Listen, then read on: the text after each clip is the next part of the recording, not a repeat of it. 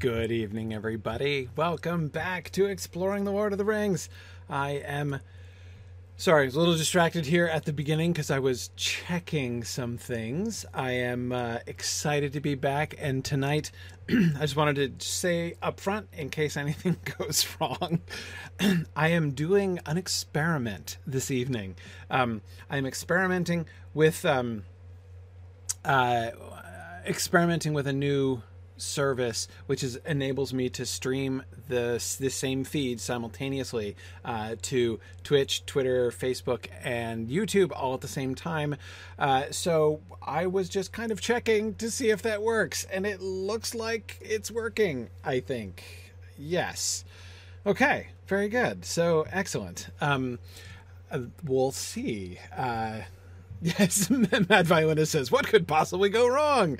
That's just uh, what I was asking myself. So, oh, hey, Cook, you got the YouTube alert. Great. Excellent. Very good.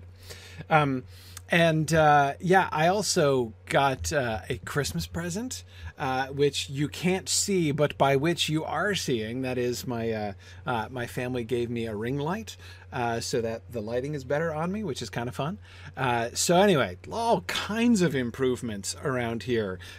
just um, pretty. Um, pretty amazing. I know Girthwin, right? It's like just it's incredibly, incredibly professional. Um, but um, yeah. So um, anyway, so we will uh, we will see. And in theory, I have uh, folks who are I, I, sh- I, should be able to see chat from people in all of the different places. So uh, you know, the, back in the old days when I was trying to stream, when I was streaming to Twitter on my phone, and people were commenting, and I had to like turn my head ninety degrees to try to read people's comments. I shouldn't have to do that anymore. So that's a that's a that's a nice up a nice upgrade. Excellent. And Bubblegum Gal, yes, I'm seeing uh, I'm seeing your comment coming through from Twitter. So how about that? Very good. Interesting. Excellent. Okay. So hey, things seem to be working. Um, uh, so um, yeah, yeah. Excellent. Okay. Um, very good. Well, let's jump straight back into things then. Um, uh, so we're going to be first of all happy 2021 everybody happy new year it's our first stream our first session of the new year uh, the first session of year five of exploring the lord of the rings we've now completed four entire years of discussion. And no, we have not quite finished the Council of Elrond yet, but we're gonna. I'm confident. 2020, the outlook is looking excellent. We're gonna make it through. I, you know, by easily, easily by midsummer. I mean, there's no question. Probably by spring, I would think is when I would project we would get through the Council of Elrond. So we'll um we'll see. We'll see. Um, but uh, but yeah, no, I think that we'll definitely uh, we'll definitely be on the road south. Maybe by you know the end of 2021, we'll get as far as Moria. It's possible. Caradhras, minimum, right? Minimum, we'll get to Caradhras by the end of the year. Um, so uh, so we'll see. Um, but um, but anyway, yeah, Tony, I agree. We should have a late toast to the professor. Of course, uh, five years ago, four, five, four years ago, right? Four years ago today. Uh, well, not today. Four years ago, two days ago, when we started the stream, it was actually on Tolkien's birthday, uh, which is January third. Um, so. Um, so yes, we can have a we can have a, a late toast uh, in honor of the professor. Our first session since uh, since his birthday here um, it was always fun. Uh, you know, of course, his birthday lining up at the very beginning of the year uh, makes it uh, kind of convenient in more than one way to uh, uh, to do the. Um, uh, you know, to, to to sort of start things off, to sort of mark that time as our as our starting point. So, um, uh, anyway, yeah, Mad Violinist is wondering if we can have a a a reenactment of the uh, defeat at the Pass of Caradhras at Mythmoot 8. Maybe. It's going to depend on our location there, uh, I think, really. Yeah, yeah. Um, anyway. Okay, so um, I want to jump straight back into the text, however, because tonight we're gonna we're gonna celebrate by making some rapid progress, as usual, patented rapid progress uh, on our way through uh, the Council of Elrond here. Uh, for those of you who don't remember, because it's been a long time ago, um, well, it's been a couple weeks uh, or a year, I guess, uh, depending on your point of view. Um, but um, oh, this is so cool. Sorry, so cool seeing comments from folks all over the place. Hi, Kimberly and Francis on YouTube, and Michael on Facebook, and oh man, very interesting. Okay, cool. So yeah, just just uh, uh, uh, this is going to take some getting used to, but it's awesome in a really cool way. Um, so uh, anyhow, so uh, what was I going to say? I was interrupting myself. I was talking about. Oh yeah, recapping because it's been so long, right? So you'll remember we were uh, we were in we're in Gandalf's narrative. Gwaihir just rescued him from Orthanc. Uh, we spent last time talking about Gwaihir and solving, I think we solved, an interesting problem, which opens up really a whole new kind of back narrative uh, concept that I've never really even thought about at all before. And of course, the question, the question we were wrestling with together in our pre in our last session was where does Gwaihir get his information? Gwaihir relays to Gandalf the rumor about, or Gandalf tells us that Gwaihir had relayed to him the rumor that the Rohirrim are playing, paying a tribute of horses to Mordor. Where would Gwaihir have heard that? Right? We know Gwaihir has every opportunity to see things happening, um, but he specifically speaks of having heard a rumor from whom could he have heard it? Uh, of course, our theory, uh, in the at least what I think is the was was my, my own conclusion of our all of from our discussion. What I think was the most likely explanation is that he heard it from Radagast. Um, Radagast is his most obvious source, and Radagast's most obvious source, in turn, is Saruman.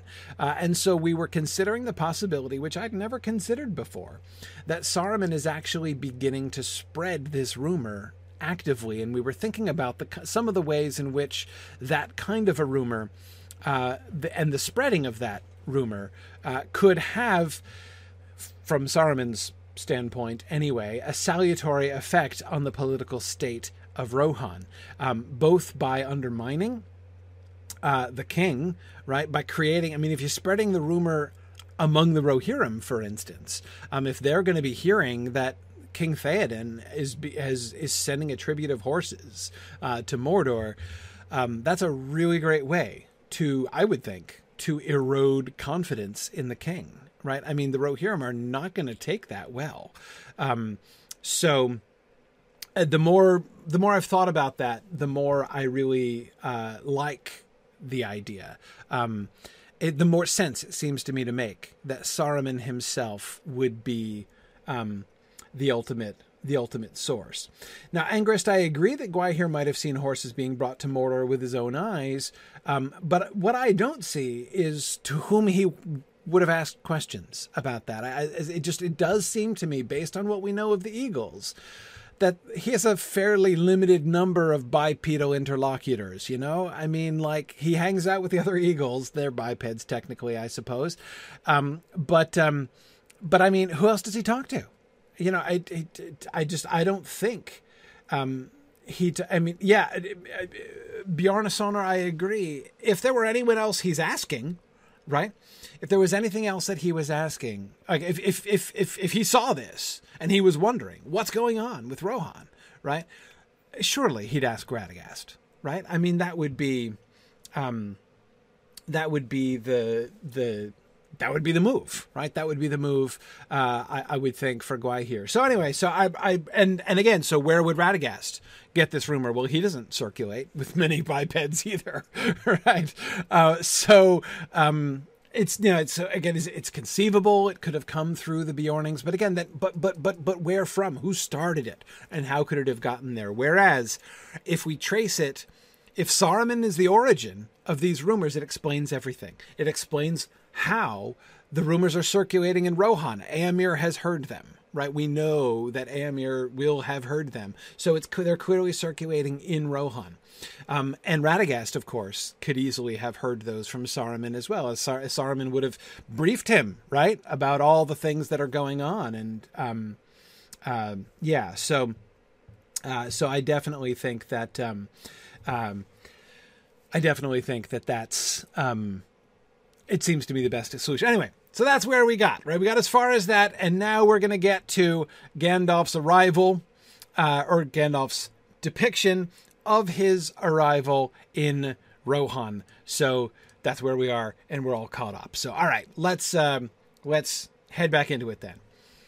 He set me down in the land of Rohan ere dawn, and now I have lengthened my tale over long. The rest must be more brief. In Rohan I found evil already at work, the lies of Saruman, and the king of the land would not listen to my warnings. He bade me take a horse and be gone, and I chose one much to my liking, but little to his. I took the best horse in his land, and I have never seen the like of him. Then he must be a noble beast indeed, said Aragorn, and it grieves me more than many tidings that might seem worse, to learn that Sauron levies such tribute. It was not so when last I was in that land. Nor is it now, I will swear, said Boromir. It is a lie that comes from the enemy. I know the men of Rohan, true and valiant, our allies, dwelling still in the lands that we gave them long ago. The shadow of Mordor lies on distant lands, answered Aragorn. Saruman has fallen under it. Rohan is beset. Who knows what you will find there if ever you return? Not this at least, said Boromir, that they will buy their lives with horses. They love their horses next to their kin, and not without reason, for the riders, for the horses of the Riddermark, come from the fields of the north, far from the shadow, and their race, as that of their masters, is descended from the free days of old. Um, yeah, Gilgonther, I also have really uh, enjoyed I've always enjoyed Boromir sticking up for Rohan. I agree it isn't something that he necessarily had to do. And it's interesting, Gilgonther, because it's we've seen we've seen Boromir's Homerism on several occasions, right? I mean, that's not a new thing in the Council of Elrond, right? All you've got to do is say something which just like touches upon Gondor, right? And you're guaranteed to get an interruption uh, from Boromir. Uh, to see him stand up for the Rohirrim. This is now it's still adjacent to his Homerism, right? I mean, it's, you know, he does emphasize our allies dwelling still in the lands that we gave them long ago, as if, you know, any any lack of faith in the Rohirrim would reflect badly, you know, on Gondor. But I, I, I, I that seems to me uh, to to understand it merely in that way, right? That he uh, is uh, looking to prevent any indirect uh, slander against Gondor, which seems to me an ungenerous way uh, to read that passage. Um, I think there's more to it than that. Um, but anyway, so I certainly agree. Gilgonther that. That seems charming. and Brandon, you're right. Now I have lengthened my tale over long. it might be the Signum University motto. Well, at least the Tolkien professor motto. That's um, uh, that's that's that's fair enough. That's fair enough. Um, yeah, yeah. Um, yeah, good. Tamara loves that Tolkien spent time on this discussion. Yeah, I agree. I agree. Um, yeah, yeah. Um, right, Johannes is wondering why is this the place where Gandalf deci- decides to shorten his story? Um, it is a really good question. I mean, Johannes, I think it's defensible. So, I mean, presumably, he could have gone on to narrate his entire visit to Rohan, right? To go and explain, you know, he gave the back and forth between him and Saruman, right? When he went to Orthanc, uh, he gave the back and forth between him and Radagast before that. So if he were continuing to narrate on the same level that he's been narrating at ever since he began with, uh, you know, uh, when he left the Shire, right, and went out uh, to try to find out what was making him feel uneasy. Um, if uh, if he continued on that same level, then he would have de- de- described how he, you know, went into uh, Edoras and how he was brought into Meduseld and the conversation that he had with Wormtongue and, and with Theoden at that point. Um, you know, that's um, that's certainly a thing he could have. I mean, it, it would have been maintaining the same level. So, in a sense, he's kind of built the expectation that he's going to do that. So he signals, "I'm going to skip this now." Right? The rest must be more brief. Um, and he is when he's allowed to complete his narrative. In fact, going to be a good deal more brief uh, about his narrative, though he'll be interrupted still several more times. Um, his synopsis of the Rohirrim situation uh, is In Rohan I found evil already at work. The lies of Saruman, and the king of the land would not listen to my warnings. Um, that's it. Like that's the whole discussion. He bade me take a horse and be gone. Right. That's um, much more, presumably, was um, um, was said right than that. Um, but um, uh, but yeah. Anyway, so I, I definitely do think that um, uh, yeah, I do definitely think that um, it's interesting. So I'm coming back to your comment about why does he choose this point? Well, politically it makes sense. What's going on in Rohan is interesting and it's relevant, but it's certainly not at the same caliber right it's not it's, not at the same level remember when he set out his what was the point of this narrative right the point of this narrative was to address two questions one why did he not show up right why ha- why was he delayed right why did he why was he not there for frodo when frodo needed him um, that's the primary pers- purpose of his narrative but the secondary purpose of his narrative was to answer galdor's question what of saruman right? What are his counsels to us in this time? And he is answering both of those with this. So the story of his imprisonment in Orthanc answers both of those questions at once. Having now answered that, there are will doubtless be some present who are interested to hear about what's going on in Rohan, and it's important for some to know, perhaps, you know, the current state and how the lies of Saruman and evil is already at work in Rohan that's going to be relevant to some people, but it's not central anymore. If anything, that kind of fits in the context of the stuff that we were told that we were told in summary that they discussed at the very beginning of the council, right? You know, uh, you know, not all that was uh, uh, said at this council need now be told, right? Um, the different stories of unrest, you know, the the thing of the the the kinds of accounts of which Glóin's tale of the difficulties they're having in the Lonely Mountain is given to us as represent a, a representative sample, right? Um, this is more in that category. Like, yep, okay, there's trouble in Rohan, there's trouble in lots of different lands, right? It doesn't really, uh, uh, it doesn't really kind of relate to it. Um, GDC is asking, did Tolkien maybe want to wait to introduce the new characters too early? Well, uh, historically speaking, GDC, it was because the new characters hadn't been invented yet, right? I mean, the King of the Land, the character of Theoden, um, was not developed until they got there. So, um, you know, Tolkien generally kind of makes up his story as he goes along. Um, you know, writing The Lord of the Rings was very much an act of discovery uh, for Tolkien rather than, a, uh, you know, of uh, uh, architectural planning, you know, in advance. Uh, so, again, from a from a from a uh, you know an authorial historical standpoint, um, it's not about him not wanting to introduce the new characters so much as not having any idea who the new characters were.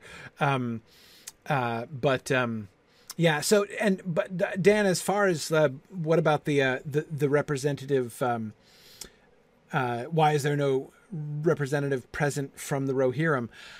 Well, ask whoever arranged this uh, meeting, right? That is to say, uh, we don't know. Uh, you know, Elrond says, "I say you're called, but I didn't call you," right?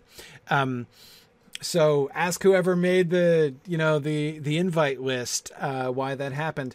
Um, this hasn't been a council like that, right? This has never been a council where representatives from you know every land have been sort of you know meticulously drawn together. Um, um, yeah, exactly as Emily says, nobody was summoned. Uh, to, uh, uh, to to to this meeting. Um, presumably, there are lots of. I mean, I doubt there are any Bree-landers there. You know, I doubt there are any. There, I'm pretty sure there are no Beornings there. Um, it's not actually a very thoroughly representative uh, council most of the races of the free people are there. The Ents, there's no Entish representative, uh, which is probably best, or else it would still be five more years we'd be doing this uh, uh, this discussion, I suppose. Um, but um, um, but yeah, no, I would think that that's um, uh, so. You know, Boromir. I, I, it's one of the reasons, though. It does seem to me uh, to inform Boromir speaking up, though. Like, there's nobody from Rohan who can speak up on their behalf. He feels a firm conviction that this this rumor must be untrue. Um, and there's none of the Rohirrim to speak up for themselves. So he's going to speak up on their behalf. And that seems to me um, good sense, very natural, um, but also very honorable uh, on on his part. Um, yeah, yeah, um, yeah. Lissa Linde says, I'm reminded of what Tolkien said in his intro that his book was too short. Uh, maybe the happenings in Rohan are something he wanted to include but had to cut. I certainly agree that in the revision, like he had to stop the revision process somewhere. I mean, you can say, which is true, that when he originally wrote the Council of Elrond, you know, he, this this reference, the reference that Gwaihir makes, is the moment when the land of the horse lords is invented for the first time. He'd never even thought of it before that, um, and he certainly doesn't flesh it out until they actually arrive there at the beginning of book three. Um, but nevertheless, um, that doesn't explain Lissa right? Why he didn't add more when he's revising. He certainly could have done. Um, when he's going back and rewriting this, he had plenty of material, right? He now knew Theoden, he now knew Eomer, he, he now knew Wormtongue. He could have definitely done that, um, but he didn't. Um, and I think partly that's because it had to get published sooner or later, but partly because I mean he knew, like that this.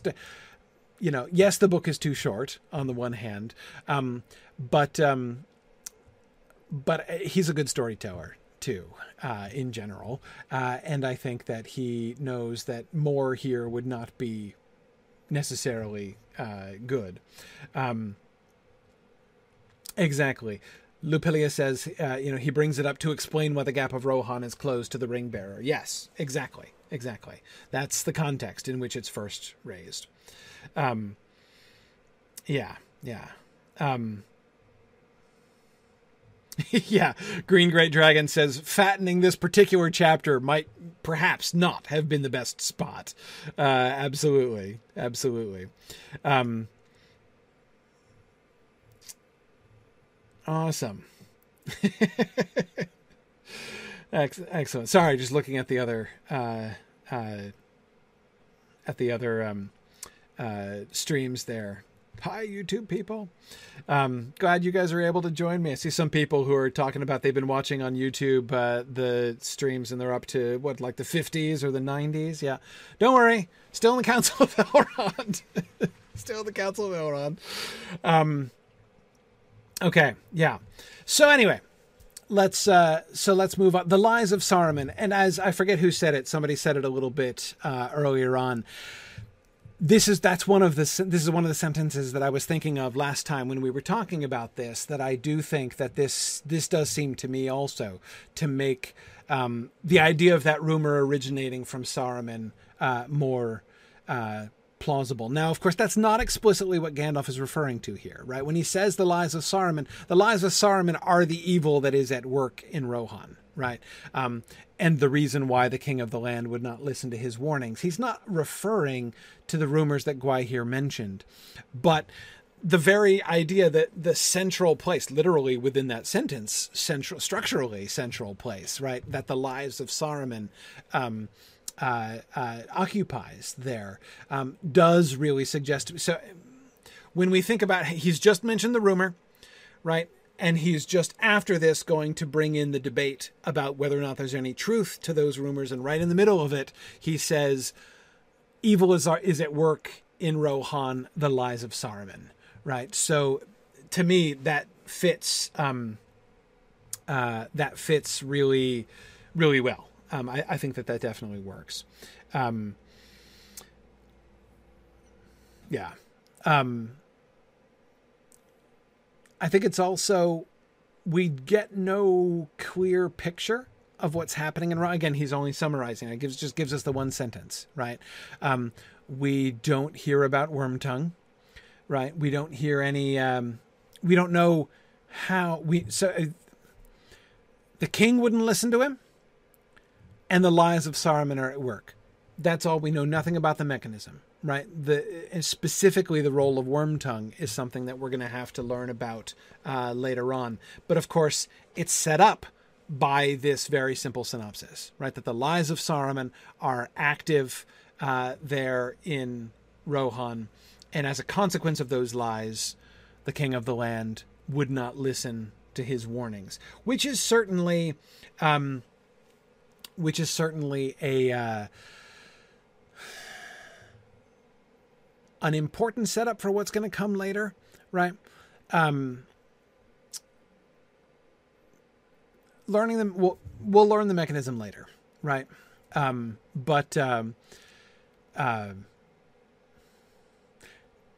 and i'm tempted to talk about some Wormtongue related things but i'll save it.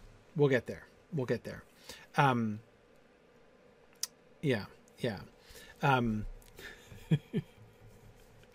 okay um, he bade me take a horse and be gone, and I chose one much to my liking, but little to his. I took the best horse in his land, and I have never seen the like of him.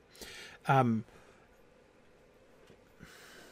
now, in context, or sorry, what I mean to say is without context, because we have no other context here. The only context we have is that the king of Rohan would not listen to him. Right? The king of Rohan was giving Gandalf the cold shoulder somehow as a consequence of the lies of Saruman.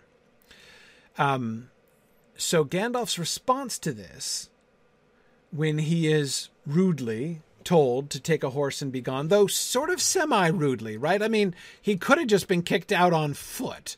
There's no, um, you know, like, he didn't have to give him a horse. The king didn't have to give him a horse. Um, but, um, uh,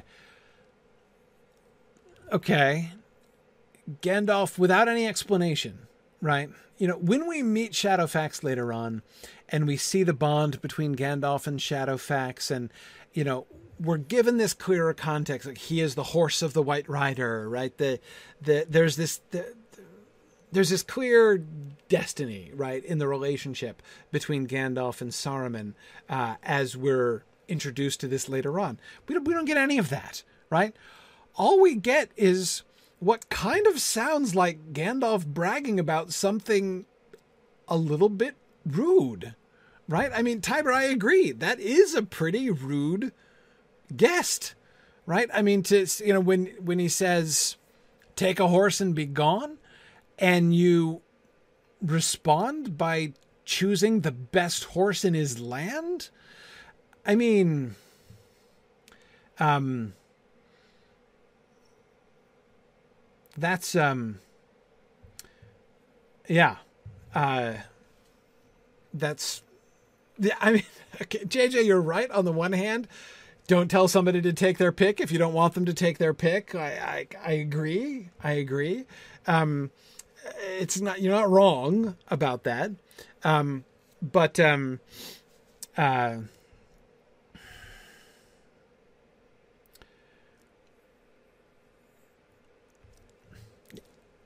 it's not that he has no excuse. It's not that we can't think of an excuse for him, right? He needs, he's already said, he set this up in a sense, right? By reporting his remark to Gwaihir that he needed a, uh, a, uh, a, a steed surpassingly swift, right?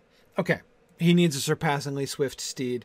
So, he can be and it's it's i mean obviously it's urgent right i mean he's not going to take some you know broken winded nag who's not even going to make it halfway up you know to the shire right i mean he's he's uh I'm not saying there's no justification for Gandalf in commandeering the best possible horse that he can find.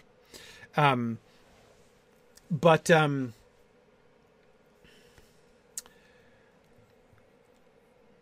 but still, still, it's still uh, kind of a big deal.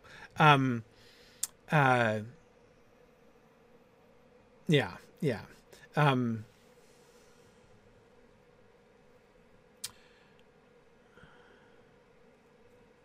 Yeah, no, and some of you are talking about how, of course, Theoden is being rude too, and I agree. I mean, yes, that's true. Uh, I'm not trying to say that that's not the case.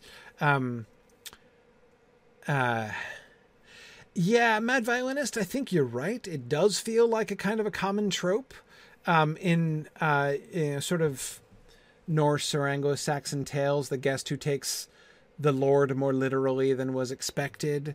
Um, yes. I mean, it certainly sounds like if you just take that as a premise, right?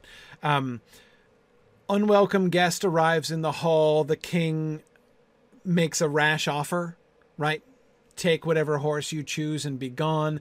And then the unwanted guest takes the greatest horse in the land, the most legendary, you know, the, the, the course which only the king is supposed to ride. And now the king is sort of trapped between abiding by his given word and um, giving up this thing that only the king is supposed to have, right? So I agree. That seems like a. If you told me, you know, that that exact sequence was the the premise for the beginning, uh, you know, of uh, you know a Norse legend, you know, a, you know, a, a, story from Old Norse, I'd believe it, right? I mean, that sounds very plausible. Um, so it certainly does kind of fit the spirit there, um, uh, in that way.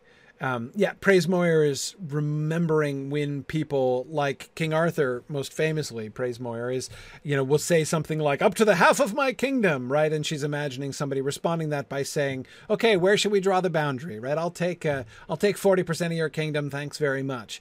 Um, but that's, of course, exactly, exactly the point, right? That's exactly the point that when a king says something like that, they don't mean to be taken literally, right? It's a it's a uh, it's an idiomatic expression of generosity. Um, not praise exactly what you're suggesting. If somebody says, you know, ask me anything up to the half of my kingdom and it shall be yours. If you ask them for 40% of their kingdom, you're that doesn't mean you're not being a jerk. You are right? Did they set themselves up for it? Yes. Like it's it's you know they, they and again king arthur falls into this trap lots of times.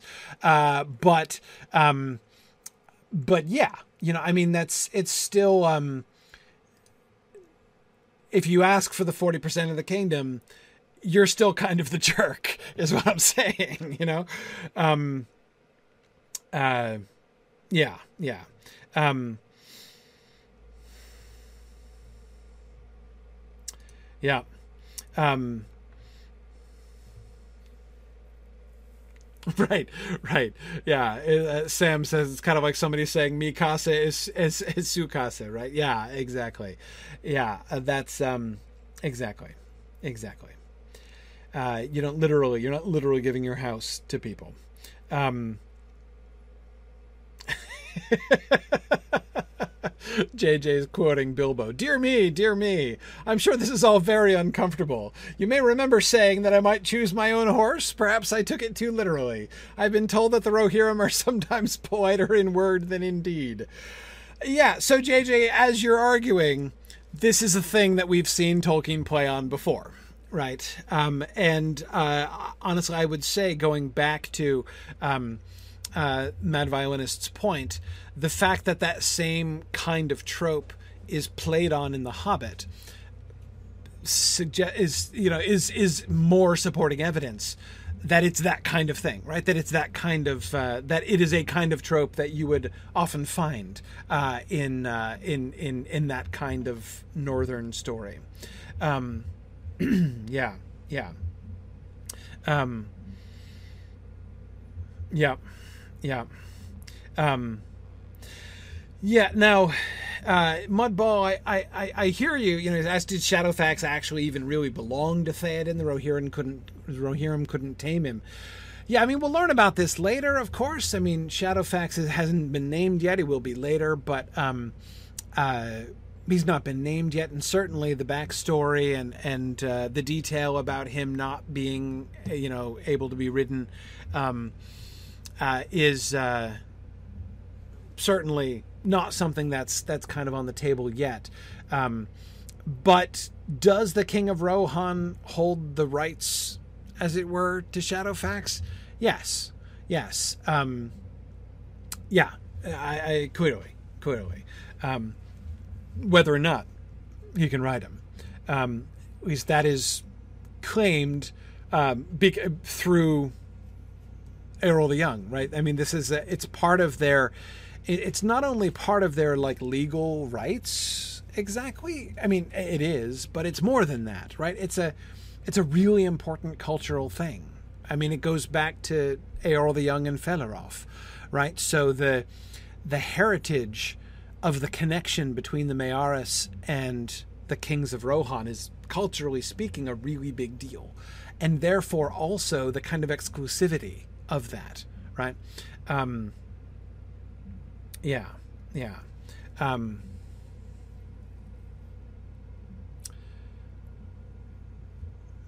yeah, yeah.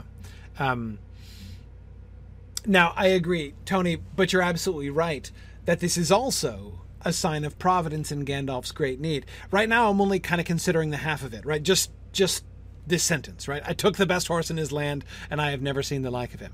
Um, you know, I, I sure took the took advantage of that offer, right? You know, he didn't have to ask me twice. Um, but um, but anyway, yeah. I mean, I I I I agree that he um uh, he definitely uh, yeah. We'll get there to the providential angle, um, Tony, because I do agree that that's very important, right? Um, and I I do believe that that's why Gandalf wasn't just trying to screw Theoden over, right? Like, oh, you're you're you're going to be rude to me? Fine. Well, then I'll take your offer literally and take away the best horse in your land. How do you like that, right? Um, that's obviously not Gandalf's attitude. Um, uh, yeah, and certainly, Girthwin, I agree. Providence is why Shadowfax acquiesces to Gandalf's need. Like I said, the this sort of um, you know almost predestined connection, you know, the sort of the bond of fate, which seems to connect Gandalf and Shadowfax is certainly and more explicitly from the time when we meet Gandalf again later on uh, in Book Three.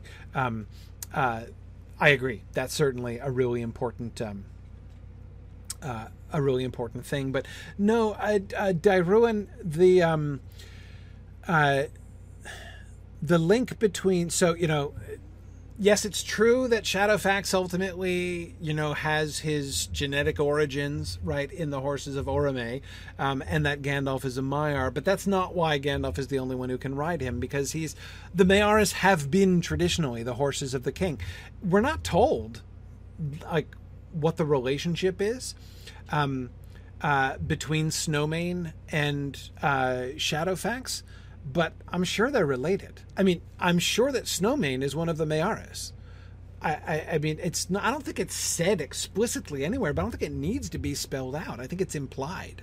Um, the horse of the king is one of the Mearas and has been ever since Eorl the Young.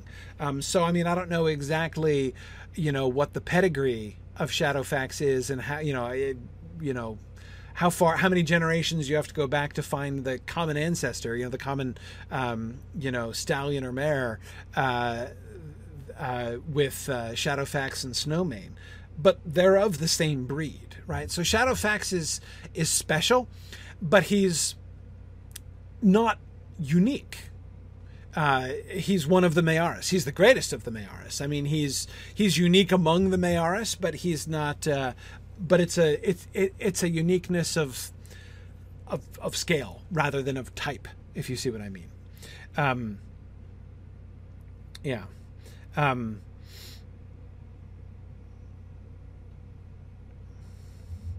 yeah. Okay. Let's see. Um, oh yeah, we'll get to that reference uh, Astro Gypsy. Yeah, we'll we'll get there. We'll get there. Um, okay.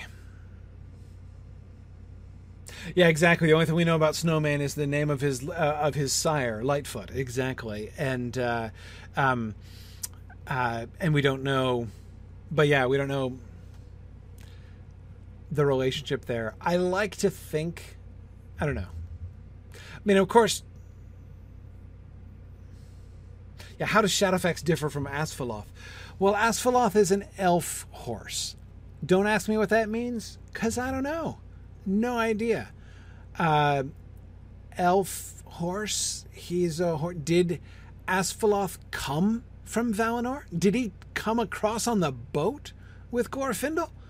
Um, or is he descended from the horses that were brought over by the Noldor? Um, I don't know. I don't know. No idea. Um, but um, yeah, Dan says I always took elf horse to mean trained by elves. It's possible, right? But I, um, I think it's more than just training. Like, it's not like if Bill the Pony had stayed in Rivendell, he would become an elf horse. Sam thinks he might have become articulate, right? He might have learned to speak uh, had he stayed in Rivendell much longer.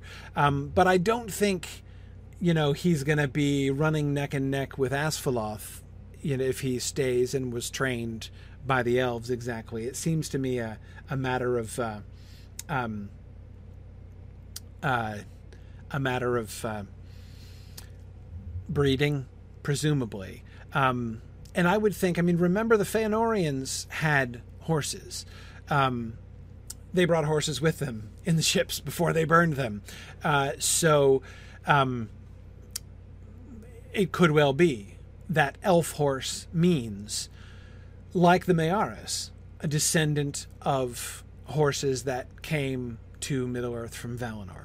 Um, I guess that's my. Um, I guess that's sort of my head canon about what uh, elf horse means. Um, but if that's true, um, uh, if that's true, then um, I would expect um, I would expect that um, uh, the they are connected then that the Mearas and the elf horses are connected because that's that's the common root that they have. Um, that presumably the Mearas are descended from some like free elf horse uh, who wandered into that area. Um, but I don't know. I don't know. Um, Okay. cool. Okay. Oh, let's see. Um,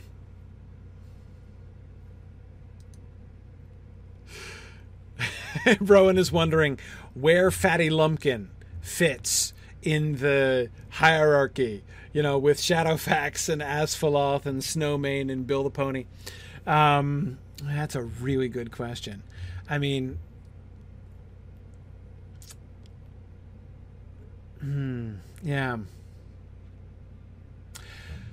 I think that Fatty Lumpkin, not Asfaloth, but Fatty Lumpkin, is the logical extension. If Bill had stayed in Rivendell, he might have ended up like Fatty Lumpkin, I think. Um, I'm not necessarily saying in girth, though perhaps in girth, um, but um, uh, the way that, you know, Tom Bombadil refers to him as his, you know, four-legged friend. Um, you know, suggesting the kind of uh, uh, rapport that he has with him uh, seems to me to be uh, uh, to fit the kind of increasing awareness, right? Increasing uh, or sort of like decreasing gap between between Sam you know his Sam's own perception of the decreasing gap between himself and the horse, right? Um, but uh, yeah, yeah, yeah. Um,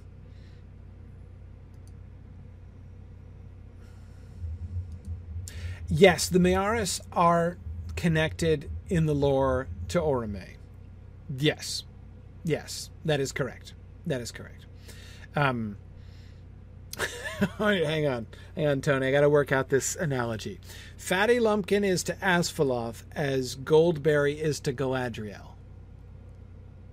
Yeah, I'll buy that. I'll buy that. Um, nearer, right? Less remote. Uh, you know, nearer to normal experience. Um, yeah, lofty and yet not strange.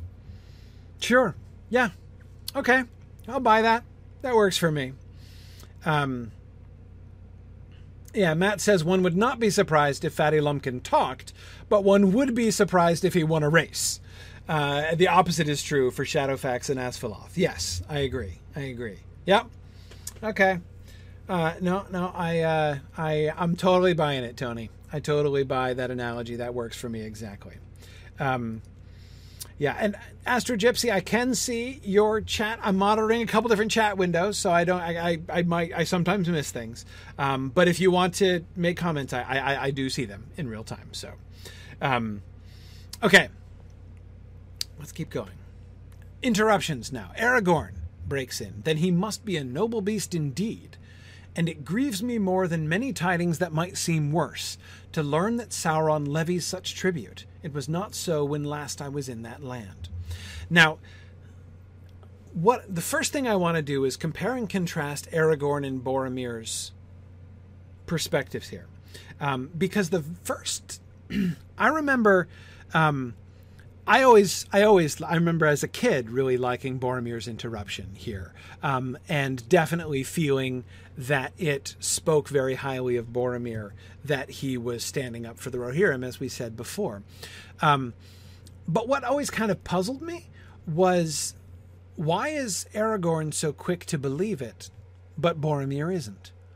Um, why does he think? You know, does he think less of the Rohirrim? Um, is it just that he's a little bit less of a homer than Boromir is. I mean, that's possible, right? That Boromir just refuses to believe anything bad about anybody associated with his home, even indirectly. Um, but of course, later on, if we remember ahead, in book three, Aragorn is going to say, when Gimli brings back up the rumor that Gandalf spoke of, um, um, then he, Aragorn, says, I believe it no more than did Boromir. Um, so how do we now? On the one hand, he could have changed his tune, or he could have be convinced by Boromir here, so that later on he's saying, "Oh yeah, yeah, yeah, no, I don't believe that any more than did Boromir." Um, but um, but here's what I was thinking. What I, I, mean, it's true that he's less familiar with him recently, Tony. I mean, uh, that it, it could well be. It's not that he thinks it necessarily more like them to do it, right? But I mean, his information is less current than Boromir's, so you know he doesn't know how things have, uh, you know, possibly changed in Rohan over the last generation or however long it's been since he spent serious time there. Um, but here's Oh, and that's interesting, Lady Lakata. I hadn't thought of that. Aragorn might have a higher opinion of Gwaihir and is therefore considering the truth of the rumor more than Boromir. Boromir's, you're right, Boromir's just dismissing, he doesn't care the source of this rumor right? I don't care how well informed your source is, that isn't true, is Boromir's point of view, right? So maybe um, Aragorn is kind of suppressing that reaction and considering the possibility of it. Um, but um, but here's here's what I'm thinking. Um,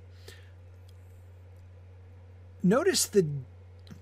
I think the difference is not necessarily that Aragorn is more sort of credulous or, or, or more easy, more willing to believe ill of the people of Rohan. I think that they take it differently. Um, both of them hear this rumor that the land of Rohan is now under tribute to Sauron, and they send him a tribute of horses. And Boromir says it's a lie that comes from the enemy. It is not. They are true and valiant. Right? Notice what he is trying to emphasize their truth and their valor. Right? For them to be submitting tribute to Mordor would mean that they would be false and craven, or at least conquered, right? Um, they have to at least lost, if not actually betrayed, Gondor in order to be under tribute. Um, and he seems to take it as uh, I was going to say the latter, but I forget which one I said second. Um, he he seems to take it as a betrayal, right? Or rather, as an implication that betrayal has happened. Um, in Boromir's ears, the rumor that they pay tribute to Mordor is equivalent to um, they've betrayed Gondor, right? They have they have they have they are guilty of treachery, and he won't have it. He won't hear that, right? But I think that Aragorn might be hearing that differently. It grieves me more than many tidings that might seem worse to learn that Sauron levies such tribute. Notice he doesn't say a thing about the actions of the Rohirrim there. He doesn't say, It grieves me to hear that the Rohirrim have turned into such horrible scumbags. That's like the opposite of his reference. He doesn't say anything about what they've done. He speaks of them as victims, what Sauron has done to them. Right? He seems to and and and his reaction to hearing a rumor about what Sauron may or may not be doing to the Rohirrim fills him not with outrage, but with grief, right? With pity. Um, it grieves me to learn that Sauron levies such tribute. Of course, it's also bad news uh, that he has the power to levy such tribute, right? That the that that his power over Rohan is such that he can effectively levy such tribute. Um, but again, grief is his response. Again, not not outrage, not disappointment, not disgust at the Rohirrim, right? He's not expressing any anything like that. It's Sauron's actions that he's lamenting, right? And Boromir says, "No, no, no. The Rohirrim would never, never do that, right?" And and again, Aragorn's response: "The shadow of Mordor lies on distant lands." right? Dwelling still in the lands we gave them long ago, the shadow of Mordor lies on distant lands. Saruman has fallen under it. Rohan is beset. Who knows what you will find there if ever you return? Um, and once again, Rohan is beset. He's depicting them as the victims here. He's not accusing them of doing anything, right? Of committing an act of betrayal they are surrounded, right? He seems to realize here a little bit more, um, I don't know, realistically, perhaps, exactly what Rohan's political situation is, right? If Saruman has fallen under the shadow of Mordor, then they are beset. They are surrounded on both sides. And yeah, Boromir might think of Rohan primarily as that you know land that's next to um, you know that that land that's next to his right that land that's next to uh, um, uh, to to Gondor, and so therefore he might think of it as a kind of extension, right? And he might be thinking, well, you know, uh, Gondor will never submit, as he has already said, and so therefore Rohan won't either, because we stand together, Gondor and Rohan, right? Um, so he might think of Rohan as first and foremost the neighbor and ally of Gondor, whom Gondor w- would never abandon uh, because of their their their faithfulness and their own truth and valor. Um, but um, yeah, yeah. Um,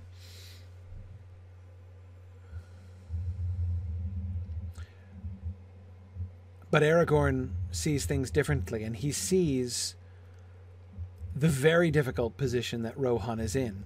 Um, if anything, if if Aragorn is open to the idea that the Rohirrim have betrayed their old alliances, he seems to be prepared to pity them for the situation in which they're found.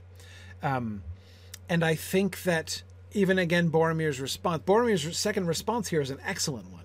Who knows what you will find there if ever you return? Not this, at least, that they will buy their lives with horses They love their horses next to their kin and not without reason. For the horses of the Riddermark come from the fields of the north, far from the shadow, and their race is that of their masters, is defended, descended from the free days of old. They love their horses next to their kin. They would never buy their lives with horses. Even if they did betray us, they wouldn't betray us like that. Right? This is, you know, Boromir brings it forward as clear evidence that this rumor is false. Right? Because whatever happened, that this isn't what would happen. Maybe Boromir can imagine the Rohirrim betraying Gondor and allying themselves with Mordor. But even if they did that, they wouldn't sell their horses to save their own lives. They would rather die than have their horses taken uh, to Mordor. Um, agreed. But then I go back to Aragorn's perspective, and in particular to his first note. It grieves me more than many tidings that may seem worse, that to learn that Sauron levies such tribute. I don't think that Aragorn is blind to what Boromir points out at the end. He knows. I think he knows better than Boromir um, what the attitude of the Rohirrim and their horses are. And I think that's why he says it grieves me more than many tidings that may, might seem worse. Compared to, oh yeah, Saruman the White, the head of the White Council, has turned against us and is now, you know, mustering an orc army. That's really bad news, right? That's way worse news than Rohan might be now tributary to Mordor. That's bad news, but it's not as bad news, right? Um, but again, his note of grief, right? It grieves me more than many tidings that might seem worse, um, because he knows the significance, right? If that were true, so here's what I think Aragorn is saying. I think he's saying, if that is true, if it is true that Sauron is levying a tribute of horses from the Rohirrim, then that's not only really, really bad, I mean, politically speaking, bad, right?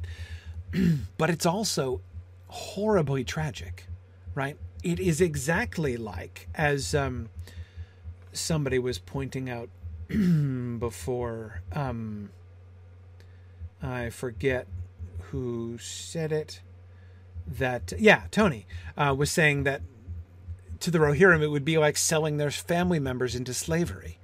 Yeah, but that's happened before, right? That's happened before. There are examples of conquered lands wherein people sell their family members into slavery because they have to, right? Because that they're compelled by the new political realities of themselves as a conquered and occupied territory. Um, so I do think that and yet uh, uh, uh Caritas is exactly the sort of cruel thing um, that Sauron would do. Yeah, yeah, no, I, I agree. I think he would. Um, I think he would. Um, yeah, yeah. The fact that they love these horses is, ex- is exactly why it's plausible, says Carita. Um, yeah, yeah, exactly. So I don't think I certainly don't think that Aragorn is missing out on the cultural significance of the tribute of horses, right? Um, although, again, Boromir's point is an excellent one and excellently well said. Um, but, um, but again, I think that it, although it, both of his speeches speak really, really well of his heart, I think that Aragorn's response to this is in its way a little bit sort of more rational, right? We we don't know what has happened. Um, one thing that one way in which we could, I think, perhaps paraphrase Aragorn's "The shadow of Mordor lies on distant lands. Saruman has fallen under it. Rohan is beset." Is Boromir? That's all well and good, but it's been how long has it been? more than 110 days, right? I don't know how many days it took you to get from Minas Tirith to Edoras, but you know, it's been several months since you've been in Rohan and Boromir. Gandalf just told us that in the time since you went, well after the time that you passed through the Gap of Rohan and left the Rohirrim behind, Saruman has been revealed as a traitor at the head of an army of orcs. Who knows what you're going to find when you go back to Rohan if you ever return, right? And no, he's not imagining that what he's going to find is them cheerfully shipping off horses to Mordor. What he, I think, is warning Boromir that he might find is a burnt out shell of a country in which the inhabitants are, at best, in mountain refuges and walled in, and their horses have been taken from them and sent as tribute to Mordor. I think that that is what Aragorn is, and that's why he's saying that it grieves him more than many tidings that might seem worse. Um, uh, yeah, yeah. Um, yeah, no, Johannes, I agree. It, um, it hasn't. I, I'm not. Hmm. Can, do I know of any examples where people have, you know, sold off their families as slaves in Tolkien's world? No. No.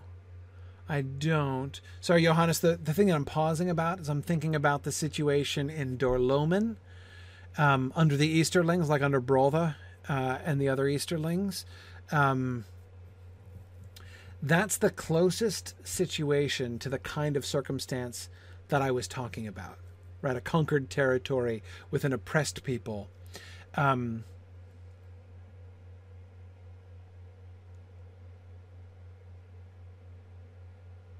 Dan is correct also to bring up, of course, the Númenóreans in their colonial period. Um, we know that human prisoners are being sent back as tribute to Numenor um, during the bad days at the end, right? During the human sacrifice times. Um,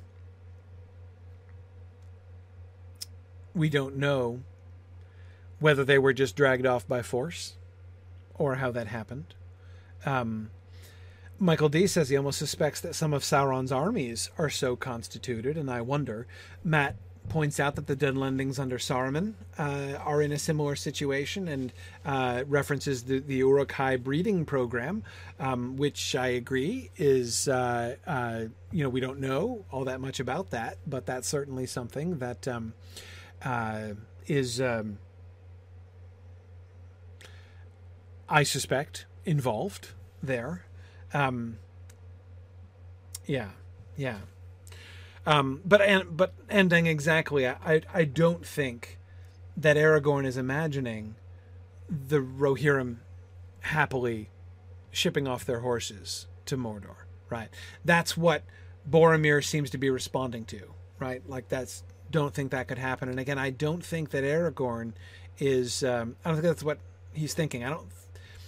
I feel like Aragorn and Boromir are not really kind of talking at the on the same level, if you see what I mean here. I don't think that Boromir is completely tracking with Aragorn here.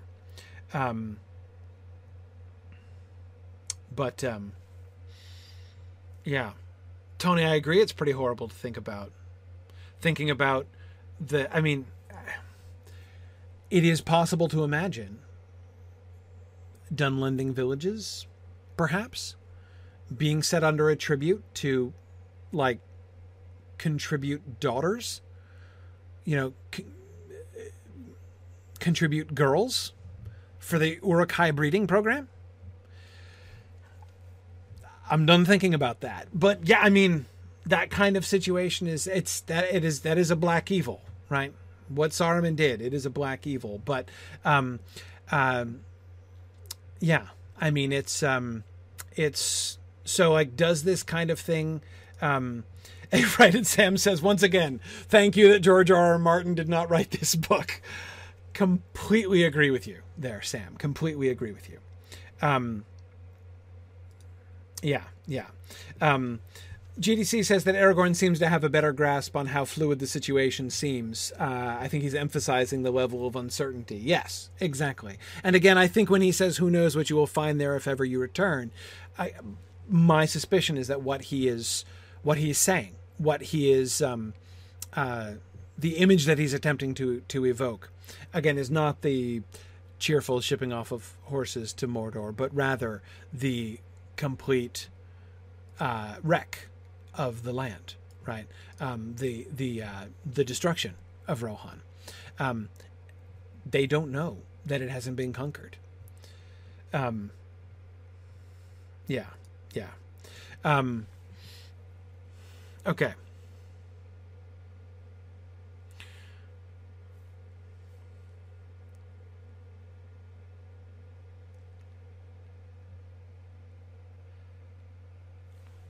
Next slide. Woohoo!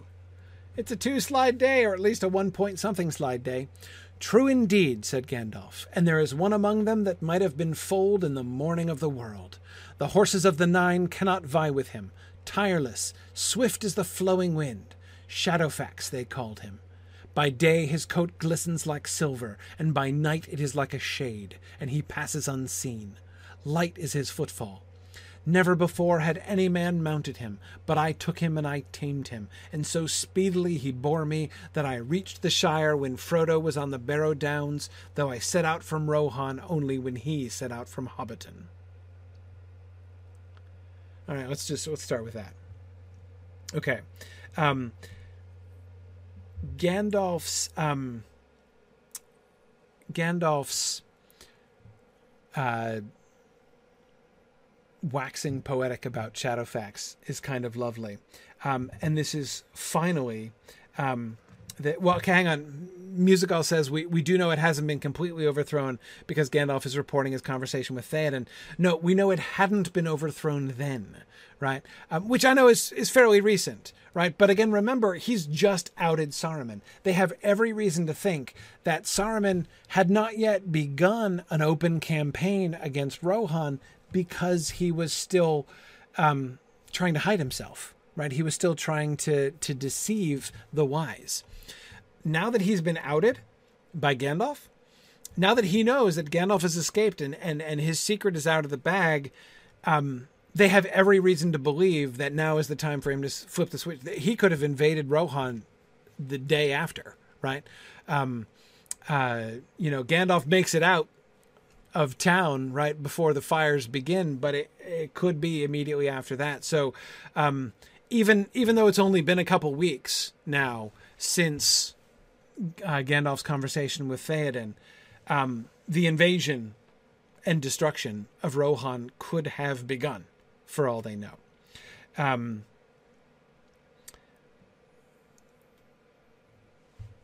yeah, good. Yeah, Gilgonther was just pointing this out too. That um, um, you can't forget how fast the situation is changing across Middle Earth. Absolutely, yeah, yeah. Um, okay. Um, oh yes, and uh, those of you on YouTube who are asking if this is a first and not a one-off, yes, yes. My hope is to do this from now on. Uh, it looks like the experiment is working, so I'm delighted. Um, anyway, okay. So Right. Yeah. Now, Emily, you're right that it's Saruman's invasion, not Sauron's, and the discussion was about Sauron's taking horses as tribute. Yes. I mean, truly, it it can't have been true that Sauron had conquered them in order to lay that tribute upon them prior to like like the rumor that Gwaihir was reporting can't be true, right? Uh, in that way, agreed. Agreed. That hasn't happened yet, right? Um, and it's one of the things that I think that Aragorn is sort of suggest trying to suggest there at the end, like, don't um, don't speak too quickly. Yes, they're true and valiant, but we don't know what's happening there. Um, yeah, good, right. Musical was just trying to say the same thing. Yes, yes, yes. Um, well, yes, but. Yes, but. Rohan's a big place.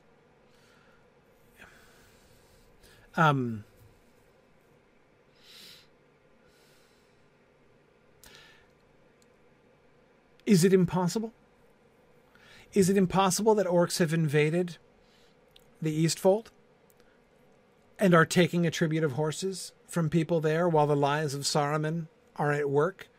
Um, Gandalf will. He saw. He didn't report on it in detail, but he saw that Rohan was compromised.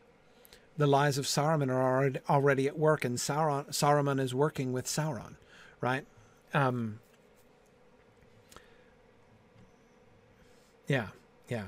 Um, Lady Lakata, so why didn't Gandalf ascertain the truth of the rumor while he was in Rohan?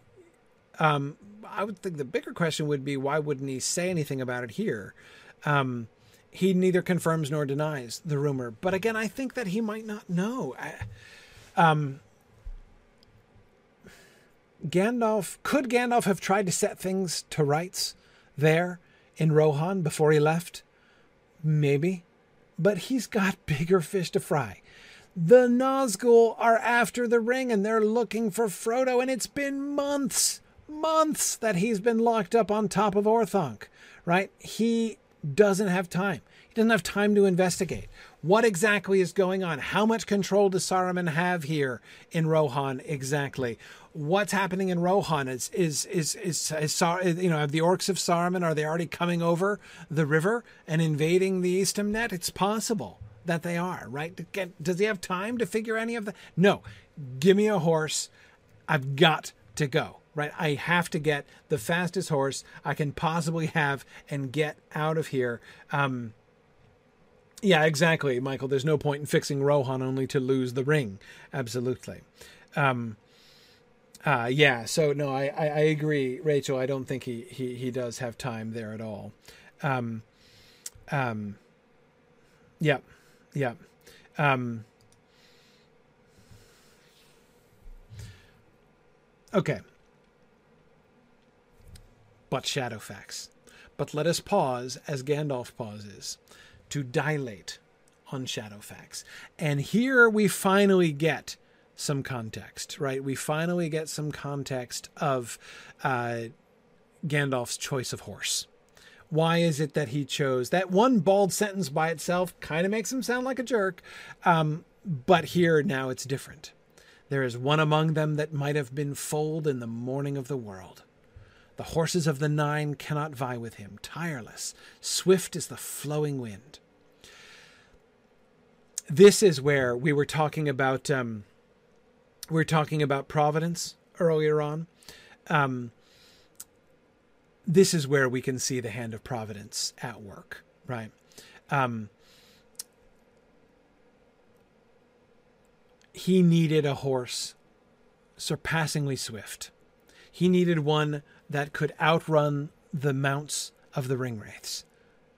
And here in Rohan, he has found not just a horse, not just a good horse, not just a great horse, but one that might have been foaled in the morning of the world. By the way, this is a, a really nifty little piece of evidence.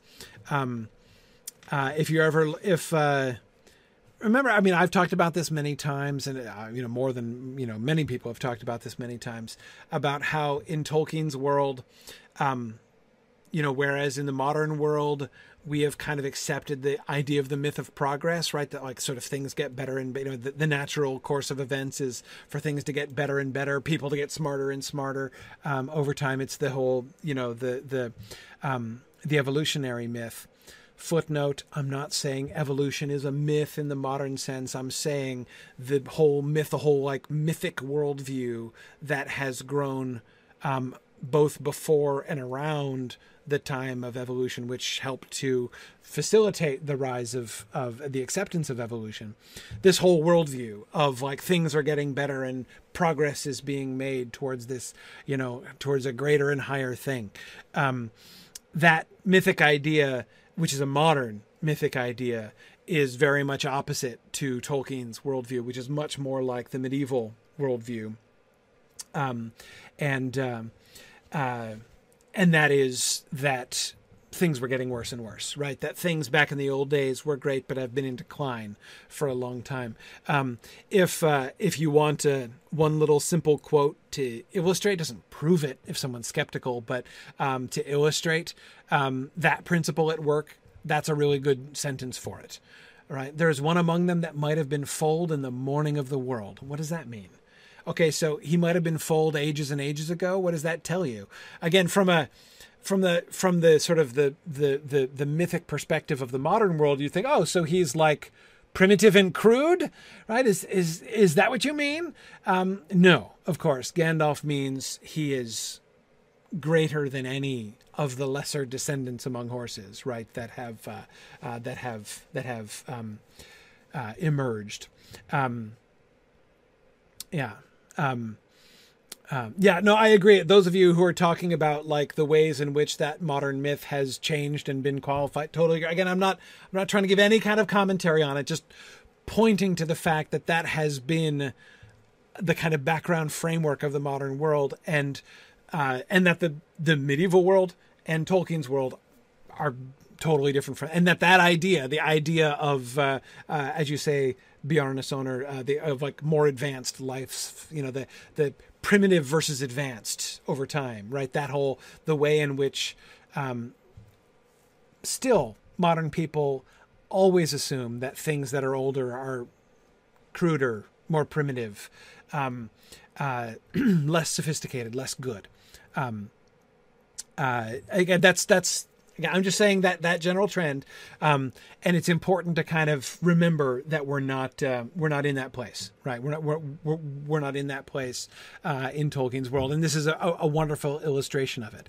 When Gandalf wants to explain how amazing Shadowfax is, he is so amazing he might have been foaled in the morning of the world.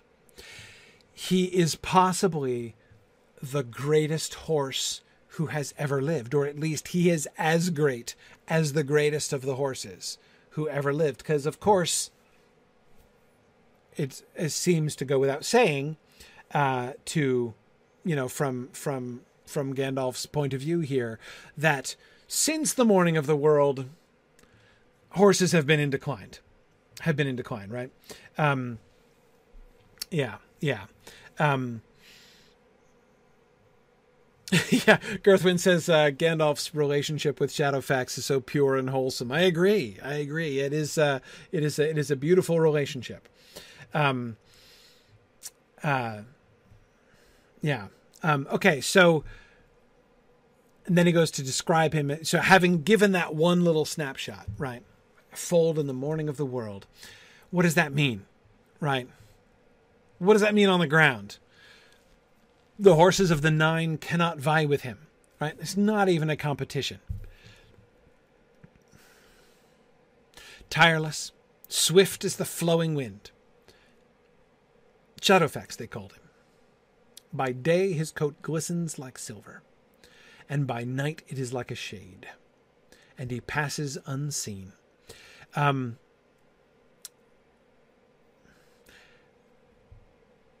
he is um, um, he is there is something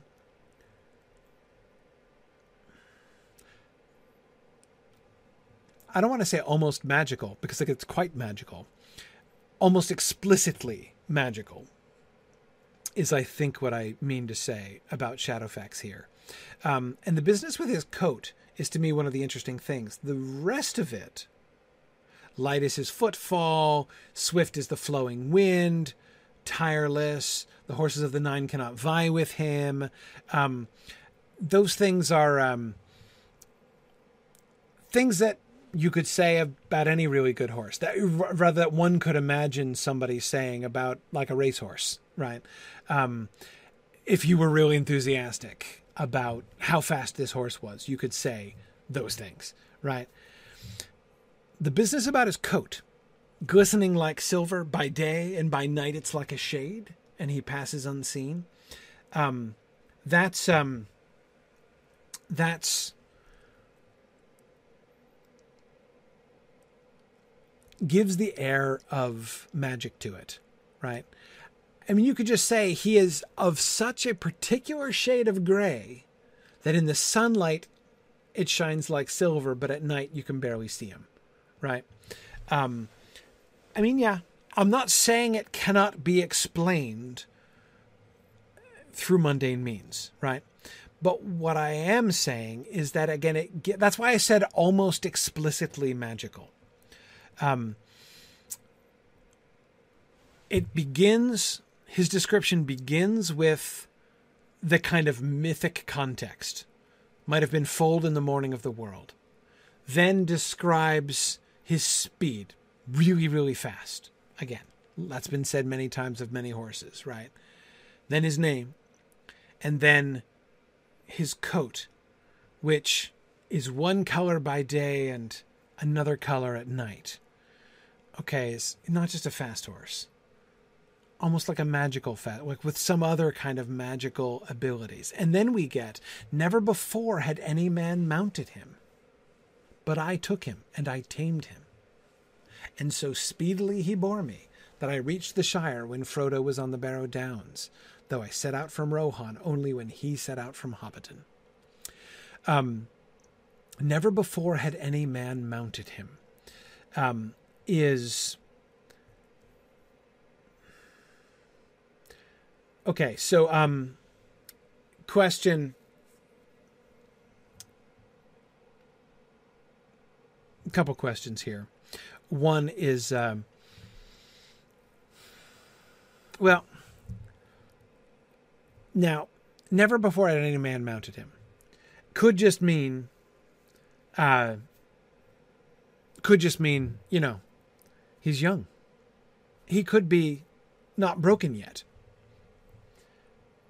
That's possible. That's possible.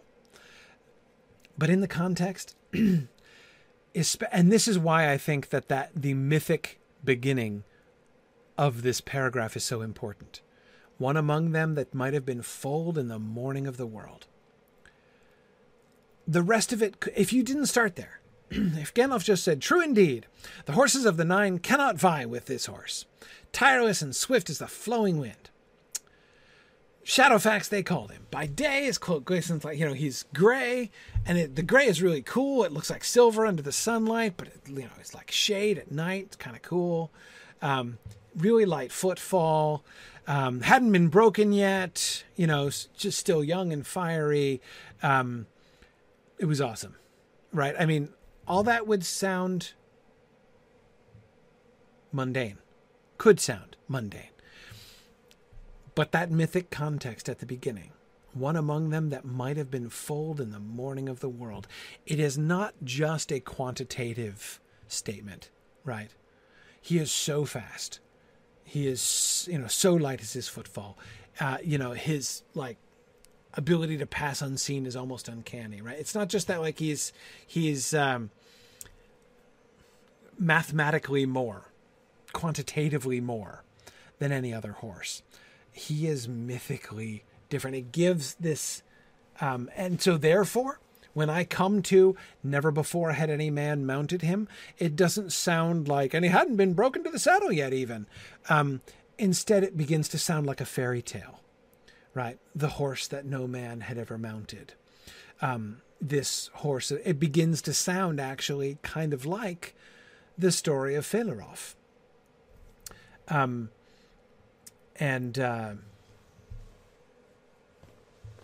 yeah, I, some of you are uh, uh, some of you are talking about unicorns, um, and um, and yeah, yeah. I mean, um, um, it gives it that kind of an atmosphere, right? I mean, not it's not exactly. I mean, he's not a unicorn, right? But um, and it's not that myth, right? The Gandalf isn't evoking the, the the, the the kinds of myth. I mean, that's the unicorn myths are a different quality of myth. There are different things associated.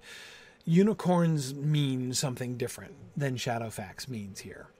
Um, yeah, um, but musical he is exactly more uh, than the sum of his parts. G- Girthwin, I certainly agree. The unicorn comparisons point to how mythic Shadowfax is. Yes, exactly is there magic about him? I think yes, something like or something that hobbits might call magic, right? Sam might call it magical. Um, but uh, but I agree, Tamara, that Shadowfax has horse magic like Galadriel has elf magic. Um, yeah, yeah, um, yeah. Tony says it's like the finding of Pegasus uh, in Greek mythology. Yeah, sure, sure. Um, um, yep, yep. Um,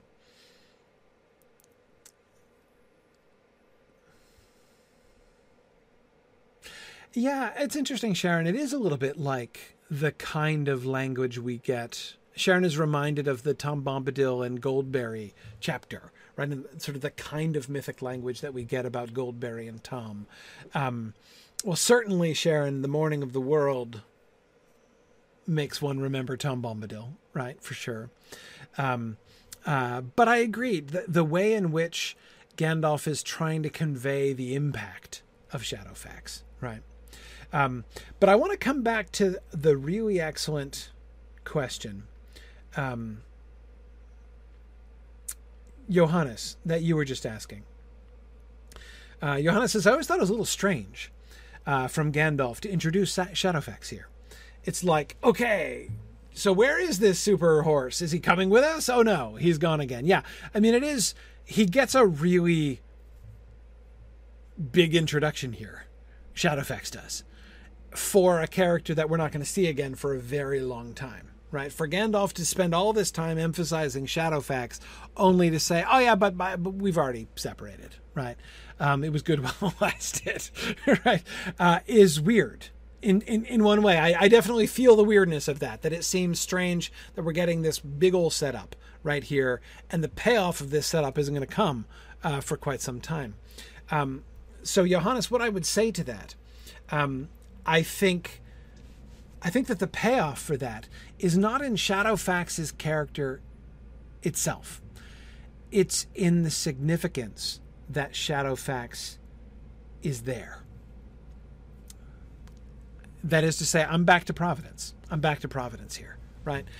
Gandalf told Gwaihir, I need a steed. I've never had such need of speed before, right? I need, you know, but Gwaihir, you know what I need? I need a horse like that might have been foaled in the morning of the world. That's what I need, right? I mean, I've never had such need of haste in my entire life, right? Um, and then, boom, there's Shadow. Gwaihir didn't know about Shadowfax, right? Gwaihir's like, oh, I'll take it to Rohan. I hear they have good horses there, right? And um, Gandalf, expecting good horses, finds himself confronted with Shadowfax, who gets him to the Shire in the amount of time it takes Frodo to travel from Bag End to the Barrow Downs. Um, so um, yes, I think that this speaks to providence, and I think that that's the big deal. So if I so Johannes, if I had to answer the question, why does Gandalf spend? I mean, other than just having it be a kind of a sort of a human moment for Gandalf, right? That he just kind of like loses control and waxes poetic, right? He can't refer back to his first meeting with Shadowfax without kind of you know lengthening his narrative just a little bit more to explain how awesome Shadowfax is. Um, to some extent, I can I can uh, I can hear that as you know, kind of working in that way. Um, but at the same time, I don't um, I don't think that it's just that either. I think that Gandalf also has another purpose, and that is he he was he was provided for um, this is this is good news, right? This is good news. He's giving them a piece of good news. Um, things are um, things are not hopeless. They have not been abandoned. Um, when he needed speed more than anything else, there is this miracle horse right? This horse, which has could have been foaled in the morning of the world, right? one of a kind in a millennium at least, right? There's no horse like Shadowfax. And there he was, just waiting for Gandalf. No one had ever ridden him before. Um, I think that it's I think that it's uh, choice. Now, um, the um, uh, the taming business. Uh, somebody was saying, where did I see this? I think it was somewhere down here, but I'm missing it. Somebody was saying that uh, I tamed him doesn't sound very mythic. I agree. Oh, there it was. Rowan Quickbeam. Thank you. Thank you. Um, uh, I took him and I tamed him. Now, I do not believe that we are to imagine a horse training montage here, right? Gandalf working with Shadowfax and, you know, slowly breaking him to the idea of being having a saddle put on him or whatever. Um, uh, yeah, I don't. Uh, I don't think that that's what we imagine here. Um, so that to me is a better question. Why does he say I tamed him? Because I agree, Michael, that tame would seem to downplay Shadowfax's role in allowing it. Absolutely. I mean, you know, he um uh I do think that he um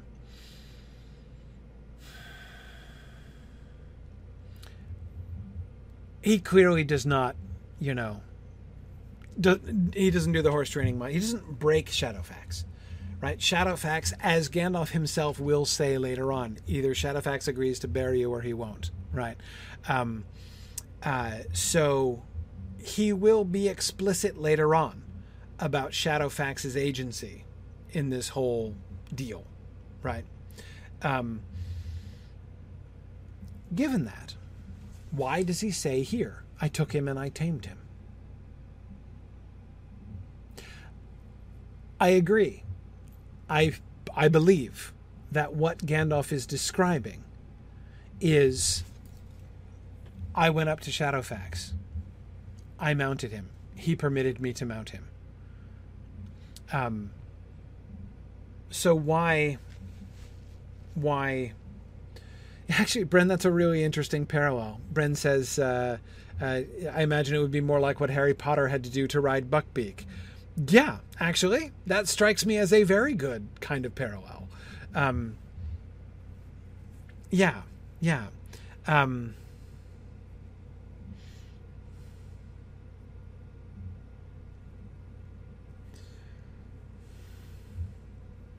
it does say something about Gandalf's status, Tony. I agree. Um, I agree. Well, Shaft, I would. I mean, Shaft's asking how else to say it. The thing that's striking is are the eyes. I took him and I tamed him. Right, we've got those two parallel clauses there, both of which, in both of which Gandalf is foregrounding his action. These are two things that I did. I took him, and I tamed him, and so speedily he bore me. Um, sorry, Buckbeak is the hippogriff in Book Three, The Prisoner of Azkaban, that Harry has to bow to and treat respectfully, and then Buckbeak lets him get on and ride him. Um, but the idea is that, again, it's the permission of the steed, right? Uh, granting you the permission to ride. That's why that's why that strikes me as a as a good parallel. Um, yeah, yeah. So speedily he bore me that I reached the Shire. Okay. Um, I agree, Mad Violinist, that Shadowfax probably has grown in the telling. But see, I'm unwilling to take that as a full explanation here. Um, and here's the reason I'm unwilling to take it as a full explanation in this case. He could have this could have been rephrased you know um, we see him rephrasing things, like what we saw earlier on about um, uh, Boromir's reference to his brother. Right when Tolkien first wrote the Council of Elrond, Boromir didn't have a brother. Right, uh, Faramir only emerged when uh, when Frodo got to Ithilien. So, um, and not even immediately. You know, the Faramir character was originally another dude, um, and then slowly became Boromir's brother. Um, but of course, in the revision stages, Tolkien has gone back and and you know didn't insert a whole Faramir bit into uh, uh, into the Council of Elrond, but he does reconcile it with what came later, right? Here, you know, he um, um, here he he could have done he could have done that. Um, Yeah, Emily, I agree. I do think that one of the things that it could well suggest is that the taming was still a process. Um, he doesn't see Shadowfax, so in this way, it would be unlike Buckbeak and Harry Potter, right? It's not just that he makes an approach to Shadowfax and he introduces himself to Shadowfax, and Shadowfax is like, "Oh, hi, uh, yeah, sure, hop on, no problem." Um, there is a process of bringing there, there's a there's a wooing process involved with Shadowfax, right? Um, uh, yeah, exactly. Um, it, it does say in the appendix that Shadowfax refused, and it took two more days after that before Shadowfax would bear him. Yes, yes, exactly. Um, and that would seem to me the fact that that reference is put into the appendix suggests that because the appendix of course appendix b is written after the narrative the rest of the narrative appendix b is quite late so it shows that the choice that tolkien in the, in the final stages right as tolkien is doing revisions and stuff in the final stages tolkien's choice is not to um, change this sentence. Instead, he takes this sentence, the taming concept of the taming process, right, uh, and he elaborates that uh, in Appendix B. Um, so yeah, I think that um, you know what is the taming process like? Uh, taming is a fine description of I am going to approach a horse who is wild and no one can ride him, and I'm going to ride him away, right? I mean, that's taming is what you call that, right? Um, but um, and he's acknowledging that there was uh, that there was a process, right? Um, yeah, he's acknowledging that there was a process, um, and that in itself I think, speaks to Shadowfax uh, in a sense. Um, yeah, yeah. So, but I don't want to lose sight of that. Shafts, I think that that's a really important thing. Another good reason why Tolkien would not have wanted to revise this sentence. It sounds good, right? I Never before had any man mounted him, but I took him and I tamed him, and so speedily he bore me that I reached the Shire when Frodo was on the Barrow Downs. Um, Gandalf, as I said, is waxing poetic, and that is true not only, you know, I don't mean that only in the sense that he's using flowery language, he's using poetic language. Notice the alliteration in that sentence. Never before had any man mounted him, but I took him and I tamed him, and so speedily he bore me. Right? Man mounted, took him, tamed him so speedily. Right? We get three instances of alliteration grouped together tightly like that um, in the sentence. Um, and uh, and yeah, I, I I I think that would be reason enough for Tolkien to say, uh, no, no, no, I'm going to justify tamed him. right? I'm not going to change that.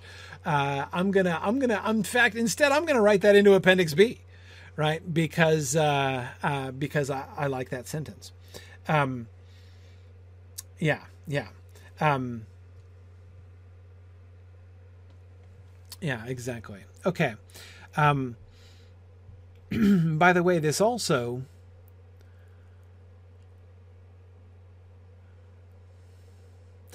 Mad Violinist, I'm thinking about your timeline here. Um, if uh, he did not stay in Edoras, where it looks like he would not have been terribly welcome, the question is, as Emily was just asking also, um, where was Shadowfax located? Not in the stables, presumably, right? If Shadowfax is running wild on the in the fields, like he is when they get back to Rohan later on, um, if Shadowfax is running wild in the fields, then Gandalf's choice has a new context, right? Instead of going to his stables and saying, "You said I could pick anyone I want, so I'm going to take the only one that I'm sure you. I'm going to I'm going to put you know JJ to go back to the peril that you made to the Hobbit. I'm going to do the equivalent of Bilbo taking the Arkenstone, right? Um, it's not like that, right? If instead he is thinking, "Oh man, I'm going to have to choose any horse I want and be gone," and then what? He maybe he sees Shadowfax across the fields, then follows him, right? There again, there's more of a like, no, no, no, no. This is a sign, right? This is a sign. This is a gift. This is providence at work, right? That's the horse that I need, and presumably, when he did tame Shadowfax, right? And he's riding on somebody's going to say, "Oh, yeah, no. Uh uh no. Not that horse." Right? You can't take Shadowfax. Um no one has ever ridden him before. Only the kings of the Mark can ride the Mearas. And then Gandalf would be like, "Nah, any horse that I choose, I choose this one." Um yeah, yeah. Um so um Yes. Yeah, and you're right. G- Gandalf knows that Theoden knows. So no, I'm sure that that last bit must have happened, right? Um, but it doesn't necessarily have to have happened at the beginning, right? Um, you know, he's not like deliver Shadowfax to me. Uh, the process is different. So you get both the solitary approach to the horse, that is the found the beginning of the relationship between Gandalf and Shadowfax, which seems not to have been love at first sight, uh, as somebody was saying earlier between the two of them. Um, yes, yes. Um, yeah, interesting. Uh, Girthwin says, I imagine Gandalf convincing Shadowfax just as he is doing to the elves and the others at the council here. Um, yeah, I very, very, very possibly, right? Very possibly there was uh, convincing uh, that um, uh, that had to go on there. Um, yeah, yeah, and you're right, Michael, that he has a kind of a double claim to Shadowfax. Um, first, in the fact that he could ride him and nobody else could, uh, is one claim on its own, right? Um, that presumably would be countered by the whole, yeah, he's one of the Mearas. Only the kings of Rohan are able to ride those, so that's what it's illegal under any circumstances anyway. Would then be countered by uh, by Theoden's rash promise, right? Um, yeah, yeah. Um, okay, all right. I am going to stop there. Um, next time, we will deal with Gandalf's ride north and uh, his arrival in the Shire and what he sees and concludes there uh, when he's in the Shire. Um, yeah, good, good. Um,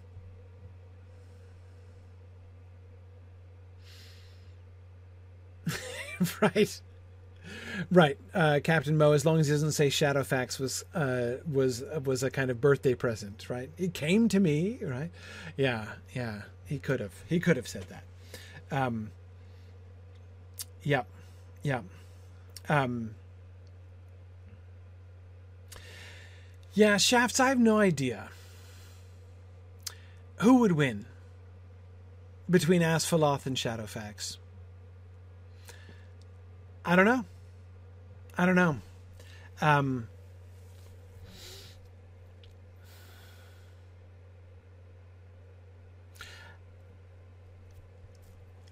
if I had to, if I had to put money on it, if I had to bet on that horse race, uh, if I had to bet on that that horse race, I'm putting my money on Shadowfax. I'm putting my money on Shadowfax. Asfaloth is awesome. Don't want to diminish Asfaloth in any way. But there isn't the same air of uniqueness about Asfaloth that there is about Shadowfax. Shadowfax is really one of a kind. Um, Lady Lakata points out that Gandalf has never seen his like, and he has seen elf horses before. Indeed, I'm sure Lady Lakata has met Asfaloth before. Um, so, um, yeah, yeah, I um, so yeah, if I have to bet on that race, um, if I have to bet on that race, I think uh, I think the Shadowfax wins. I think so. Um, yeah. Okay. All right. Uh, so I'm going to. We're going to end our discussion now. Here's a fun thing. Always in times past, I've had to say, uh, if you want to see the field trip, you have to go over to here. That, but you don't anymore because everybody can watch the field trip if you want. But let me introduce you to the, the the moment when we are transitioning from the first part of the show to the second part of the show, uh, when we do our field trip. Uh, in, because of course, for those of you who have only ever seen uh, or only ever you know seen partial recordings, um, then uh, uh, you might not even know about this, but we're going to do. We're going to go back to our field trip here in the Lord of the Rings online, uh, and uh, continue our exploration of that world, which has been a lot of fun. Hang on a second, I gotta do that thing I sometimes have to do. There we go. Okay, excellent. Good evening, everybody. Hey there, Valori. How's it going? I'm going all right. Uh, for those who don't know, I'm Valori. Hi, I am the sort of uh, color announcer. That's right. Here to make uh, smart-ass remarks and journal observations. Excellent. Yeah. So, um, uh, let us. Uh, so I think I can. Uh, I can still. Yes, Blomgard. I think is still the nearest spot where uh, we're going to yes, go. Blomgard. Okay, that's where I still have my uh, my what's it called milestone there. So we'll- Yeah, it's, this is milestone. Unfortunately, I don't have the hunter skill to get anyone here. That's okay. So yeah, you can uh, take stay. It's a, it's a it's two hops from South Bree if you want to join us by horse. Okay. Yep, we'll stick around until everyone's here. Yeah, let's go out by the gates. Which way is that from here? This way? Yes. Over here. All right, I see the I see the gates. Yeah, there we go. Yeah, Greenstand has the right idea here. All right. Out here by the gates. I kind of like the fact that they have lampposts.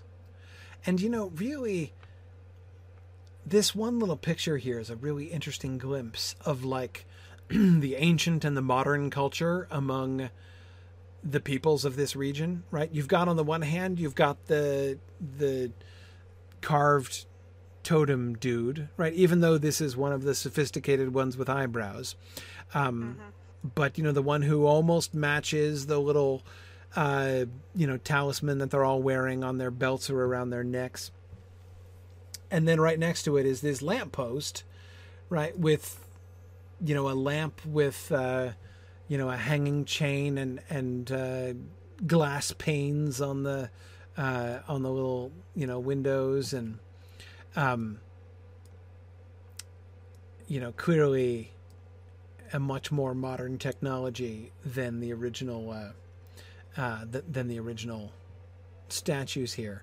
Um, But again, but there's a lot of antiquity here. I mean, we can see that this is an ancient culture, but as we saw from their houses, uh, especially when we were looking at things like the glazing and stuff like that before, um, uh, it was uh, it was already pretty clear that these you know these people have uh, have come a long ways.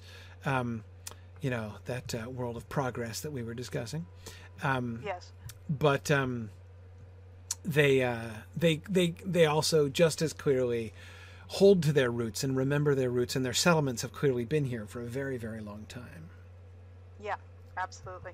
And uh, yeah, it's it's interesting you were talking about the, the, the path of progress for humans. It's like I can't think of any medieval scholar who, after knowing about you know the history of the fall of Rome, would think that oh things are definitely things always go forward. They never go Right. back. Yeah. Yeah. No. Exactly. It's. Uh, um, no, I mean, and that's that's part of the part of the reason that that was such a prominent idea. I mean, the the the the memory of Rome, like the cultural memory of Rome, was a major element uh, that informed that whole aspect of Yeah. medieval culture. Back in my day. Okay, so we rode the now. One thing that we were wanting to examine, looking at the map here. So we've been to the Gladden Fields, and of course we did the first thing I wanted to do in the Gladden Fields, which is find the spot where Isildur would have uh, been killed, and of course we found Saruman's excavations, which are of course very lore appropriate. Um, we also found um, what one might not expect to find, but I totally did expect to find, which was the uh, evidence of the old Hobbit, um, Hobbit-like dwellings of Smeagol's people, uh, who who no longer live here, but who did live here before. Um, that's what we saw in the in our last field trip. So those are obviously Possibly her granny's, possibly Granny's house. possibly Granny's house, exactly. Um, uh, so those are two, like the top two things on my list, right? When I'm making a, a tourist list of the of the Gladden Fields, those are the two things I was looking for. Um, other than that, the only th- I can't think of anything else that like we should look for from you know the perspective of. Uh, um, you know things that we know about the Gladden Fields in the you know from the from the books. What I am thinking is of other things that we've seen, and we did see that there were there was a camp, right? Yes. Was that on this side of the river? I believe so. Yeah, it was on. I, I uh, yeah, I have vague memories of being over near the excavation. So let's let's let's ride north here, and let's see if we can find. lots of smoke. Yes, exactly. Big fires, lots of smoke. So, and I didn't see them. We rode all the way down this road, this trail to Blomgard, but I don't remember seeing the camp over here or those fires. So I definitely want Hmm. I to. think they were no, they were on the mountain part. So are they but- up higher, or are they Uh, down lower from where we are? Well, I'm, I'm not sure how to get there. Whether you have to be uh, have to ride up to the foothills, or whether you had to be up and go down. That's the thing. Is I'm not quite sure where we're making our approach. Yeah. go around the the archaeological excavation either to the north or south and eventually you'll run into the fires Okay. So if we just stay over here, we'll we'll run into them. Well you have to cross the river they are on the They other- are on the other side of the river. yeah they're at the foothills of the mountains Yeah, I did. Okay. I couldn't see where the mountain was. Where we All right. were Well, I know we were looking at so- crosswater at them. All right. Can we just get down there? Mhm. Is this? Yep. Yeah. Here we go. All right. Eh, Fair enough. Hey, look, and the deer aren't even trying to attack me. How pleasant. yet. Yet. Okay. A lot of warthogs, though, not happy to see us. All right. Yeah. There's the excavation, or one of the excavations. So it was not far from here. Yeah, I remember looking across water, but of course there's so much water over here. You know, the Gladden Fields are so It was swamped. like rainy and cloudy when we were here too, so it was a little hard to get your bearings. Yeah. But I think it was on that mountain on, um, let's see, on the northern side. yes The Okay. Northern side. So up behind the Hobbit holes, then. yes, I believe so. Okay. Mm, that's the south mountain That's the the south? South Mountain. yeah hobbits to the south fires to the north Got it. Oh, okay, yeah, that would make sense that we didn't encounter it then. Okay, so right now I'm facing straight in towards the excavation. So we want to loop around to the right here. We don't necessarily need to work our way through the whole Hmm. camp with all of the no you can skirt around it. miners. Yeah. Mhm. And what are these? Why are there forlorn glimmers? Those are dead people we're seeing? Uh, yes. Okay. maybe. I mean, these are marshes. These are. This is where a lot of people fell in a great battle of legends. So Right. Oh, and there's a dude. Right. Yeah. So there's an unquestionable dude. Whether the glimmering folks are dudes or not, these guys are definitely dudes. yeah, yeah, But right sort of place so for it. Very, though. very mythic. Wait, what was that? Druid's fire? Well, the the dead bodies we just ran past are all fairly new bodies. Oh yeah, the like the, the preserved. corpse is still floating in the river. Yeah, sure. Okay. All right. Yeah, we got a bunch of dead spirits here. Do we have a? One of these. Do we have like another set of uh, oath breakers? Maybe, or maybe these are revenants of the people who were with Isildur when he fell. These guys, that guy right there looks like a. He had a winged helmet though. I mean, he looks like one of the uh, like the water spirits. What were they called? The Uh, Gloom Waters. gloom waters. Yeah, he looked kind of like them. Yep, yep. I just got a thing saying you defeated Gloom Waters. So Oh, see, there we go. But he had a winged helmet that looked Winged kind of helmet, that's Gondorian. Gondor. yep. It's a very large toad chasing you. Yeah, I just That is- noticed. that I noticed big that. frog. It's a gladden toad. They make them big That's here an around here. immature bog toad too. So that's they come in your sizes. Yeah, wow. Okay. All right. So let's see. Where are we? We are on the northern side. so the army is coming up the western bank. Hmm Again, so I'm thinking historically. So we're inland. This is the middle of the what we were thinking would have been dry, flat land along the riverbank during that time. Yeah, th- this could have been. Well, actually, we were thinking like maybe this part of this was part. This was right up against the river, and then the river changed courses. Yeah, changed courses and possibly levels. hmm Okay, now over here we've got another gigantic toad, but also we ha- who is attacking me? Hang on, I need my uh, toad repelling. Oh, he's got he's got a little friends too. Yeah, you didn't wear your toad repellent. I didn't. Yeah. Okay. Oh. What I was looking at. How many times? Yeah. What I was looking at over here was the water wheel. Um, oh yeah. Yeah. Interesting. I don't think it's a water wheel though.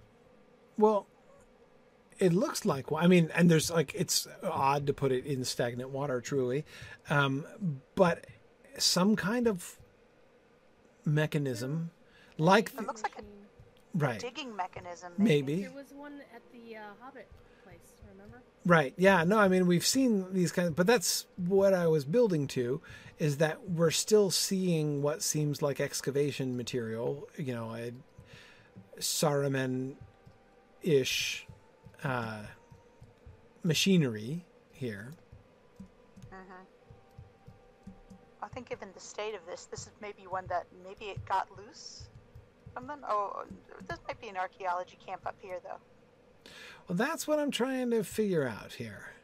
Let's see what else we can see. What's this stuff? Um, burned, charred. What is this? Some kind of?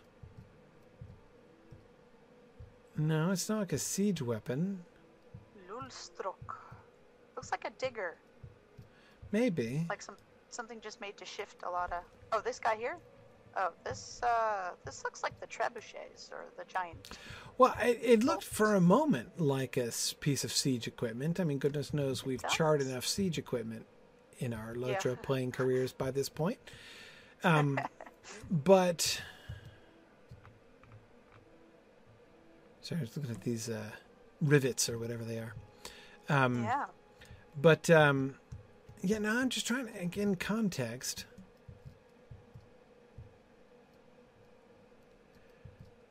I wish I There's this other beam above it. here, which is of similar Yeah. kind. Yeah. Oh, and there's a little crew. hmm Are they all together? Okay. Getting there. I'm kind of rubber banding a bit now. Yeah, that's okay. Um, more of that charred wood over. There's been a there's been a little fire issue here. There's a burnt tent. Well, we did see a lot of smoke. Yeah, and things are still on fire inside there. What are those big spiky things? So this does not look like excavation apparatus over here. Unless it's some sort of slash and burn archaeology that we haven't heard of yet. Maybe it's like a enormous rototiller.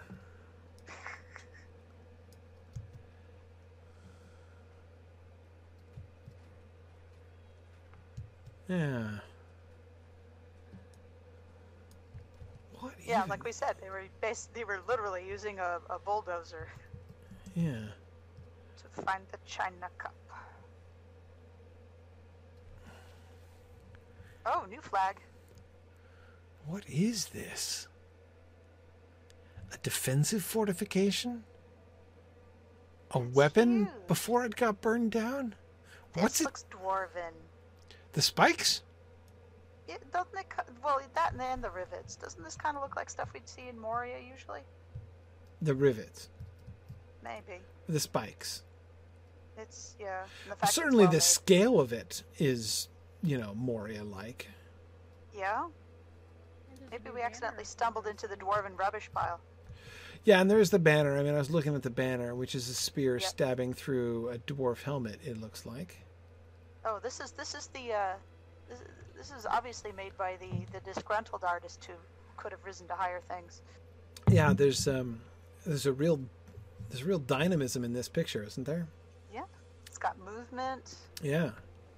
It's got beautiful lines. Yeah, this is this is the guy who was painting those faces on the drums. On the saw. drums, yeah, exactly. Yeah. And the spear even has a little ribbon on it. Yeah. Yeah, it does.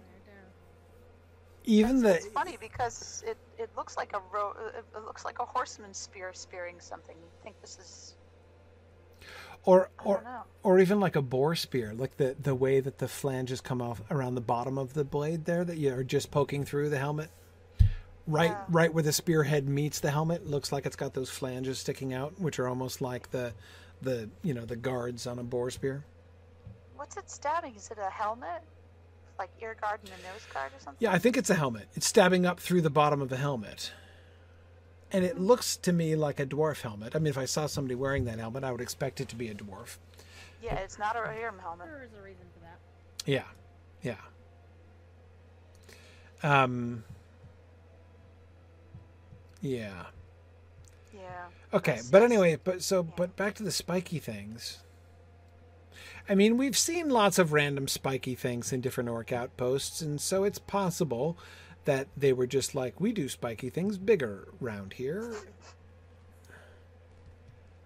But they're burned. You've got the, these are the fire, whatever that did it, whatever happened, has been through here too. This is charred wood. Yeah. I don't know. I think this all ties into the Mor- Moria Hills, which are at the very end of this delta, floodway, or sheep wash, or whatever you call this kind of area. Right. Okay. Yeah. Yeah. Okay. Well, let's go in and see if we can find. So we have a a gate, like a drawbridge, except it it's like a a fun like little digger. retracting portcullis, Yeah, it's uh, something between a portcullis and a. except it Like a- like- stabs downwards. Yeah, it's like a dig. It, it's like a digger. Like, like a caterpillar digger. Maybe. Oh. Huh. So these are the Shapaghai. Right. I don't see. Anything charred in here. Oh, well, I mean, except the bonfire, obviously. But the the fire, though it looked large from a distance, is relatively well contained. But hang on a second. Must- Look over here. This is charred Must too. be the humidity. Yeah. This is charred too. What, which is charred? This Hmm. back here. Yep, and it looks like another big sort of engine. Yeah.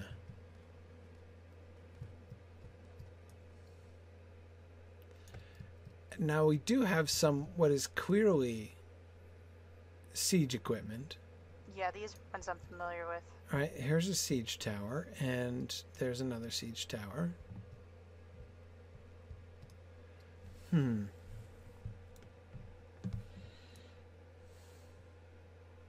Where are Well, they planning some of- to wheel these? Look at some of the things that they're dropping. They're dropping uh, dwarf-made stuff and axes Oh, in the loot? In the loot that's being dropped by the enemies. There's definitely lots of dwarven stuff around here. Shattered axes. Yeah, we've got some Mhm. shattered axes. Dwarf-made short sword sheath. Say I don't know. much, I'm fussed. I don't have any of that. I just have gray dust and pebbled filth. I'm just looking in the general chat. Oh, I see. Right on. Fantastic. So under on the ramp up to the siege engine, I'm seeing what seems to be like a box of beat up armor. Another box, Box? like Oh, they're open, the boxes. Nice. Yeah, I saw the Ah. boxes. I Uh, don't think we've seen open boxes yet. yeah. Yeah. Stores. These look like the stores we saw being hid in the, the hobbit holes. Right. The ones over here have looks like snakes on a skewer and uh, rutabagas or something. Uh, yeah, Rutabagas. Snakes on a skewer. they do. They look like like Where? like Right where I street am. food. Yeah, those are snakes. Oh, over there, on a over there. Good source of protein. Tasty. Very low fat. Oh my goodness, they are snakes on a skewer. I've never seen that before. It's amazing. My goodness. They could be eels, Lady Lakata. The head's wrong though. They got little diamond-shaped heads, Uh, which indicates these are poisonous snakes. right. River snakes tend to be. Very, very orc-like. Uh, yeah, probably immune. Okay, oh, and I see the rutabagas. Okay. Yep. right. Emily says it looks like mummified orc heads uh, in the other one. I thought they were heads at first too, but I'm thinking if it's food rutabagas, they look like rutabagas. I can, I can, I- can go with rutabagas. I'm I'm just imagining the conversation a scout would overhear. Snakes and rutabagas again. yeah, right. Blimey if it and don't look blimey like if it don't snakes look like snakes and rutabagas. That's just what I was about to say. yeah, yeah. Hashtag how to make the Hobbit trolls even funnier. No, it's making funnier is to do them in a voice like the Pepper Potts and Monty Python. Right, right. Snakes and rutabagas all over again. Oh, yes, right. Make a Monty Python around me. Oh, what's falling out of this one? Ah. carrots? Crayfish? They look like purple carrots. Could be purple carrots. Coleslaw. Coleslaw, purple coleslaw. Okay. Oh, this is a They have nice a proper view. Texas barbecue, snakes and coleslaw. Orcish brisket. Oh, mmm. No, I wouldn't eat that. Nope. Yeah, you can see there's a lot of smoke over here. Yeah, I don't know what they're burning in those fires. Yeah, and not, I'm telling you, humidity does it every single time. You should see when Okay. they burn leaves out here and it's Right. 90 degrees. Well, Like the whole the whole valley looks like it's on fire. most of the trees around here are evergreens, which will burn hot and very smoky. Yeah, evergreen's got a lot of tar in them. Uh huh. It's They just use them in our wood- trees down in the valley. We can't use them in our wood burning stoves. yeah, They give too much creosote. yeah.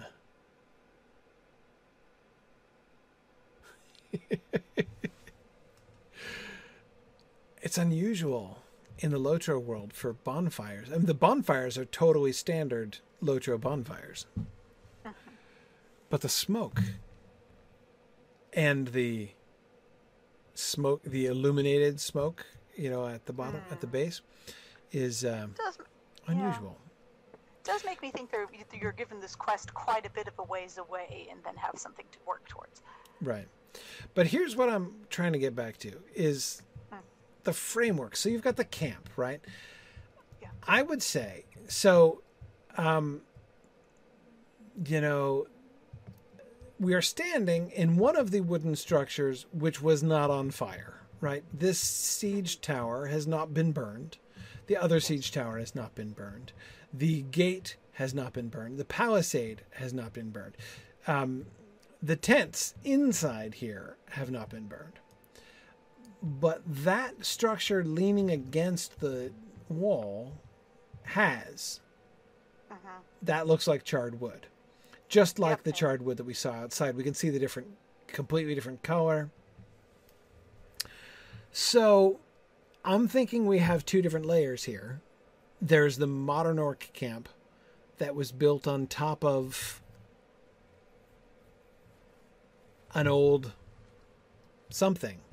And I'm trying to figure out what the something was because we can see similar. I mean, down here, looking down here to the southwest, right outside the walls, we can see this ramshackle bunch of beams and ladders and spiky things which were burned. The fact that they're spiky things, I want to say, I mean, I hear what you say that it's it looks it's a little bit reminiscent about what we saw in Moria with the dwarves, but I think it's more like just like orc camp spiky things. Okay. I don't know. All right.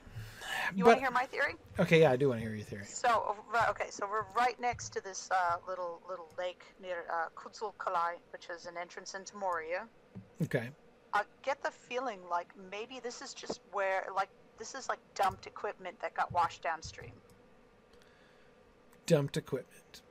Or Yeah, that, that like- maybe the Like it was wrecked anyway. Like maybe it was burnt and then they threw it out.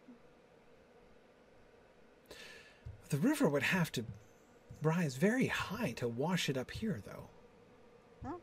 We're way above. I mean, we're up on top of the tower, but still, so is some of this wood over there. Um, so the th- True, your the- theory the- would be that this was a stuff right. This was a this was a dwarf, or maybe this was a dwarf camp of some kind, Mhm. mining camp. Maybe they're mining. Hang on, I gotta look at the drum head. Now I, I can't take drum heads for granted now. Oh, Oh. this is this is disgraceful. Look, it's just muddy or like bloody handprints. Oh. Huge hands though. Whose hands are those? Ooh. Troll hands? Must be. Yeah. They're enormous.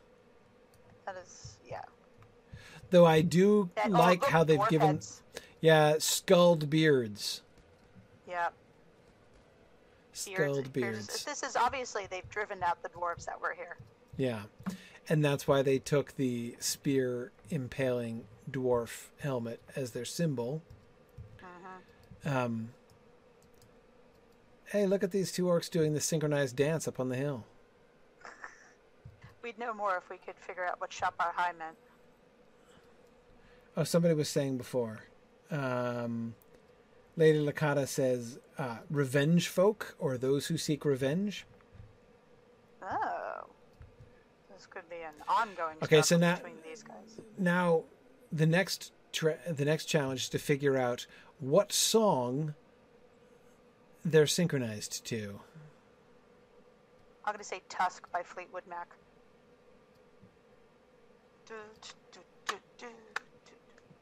I can't Could sing work. because then we'll get flagged. And, Oh, that's yeah. true. That's true. If we sing the song, we'll get to it.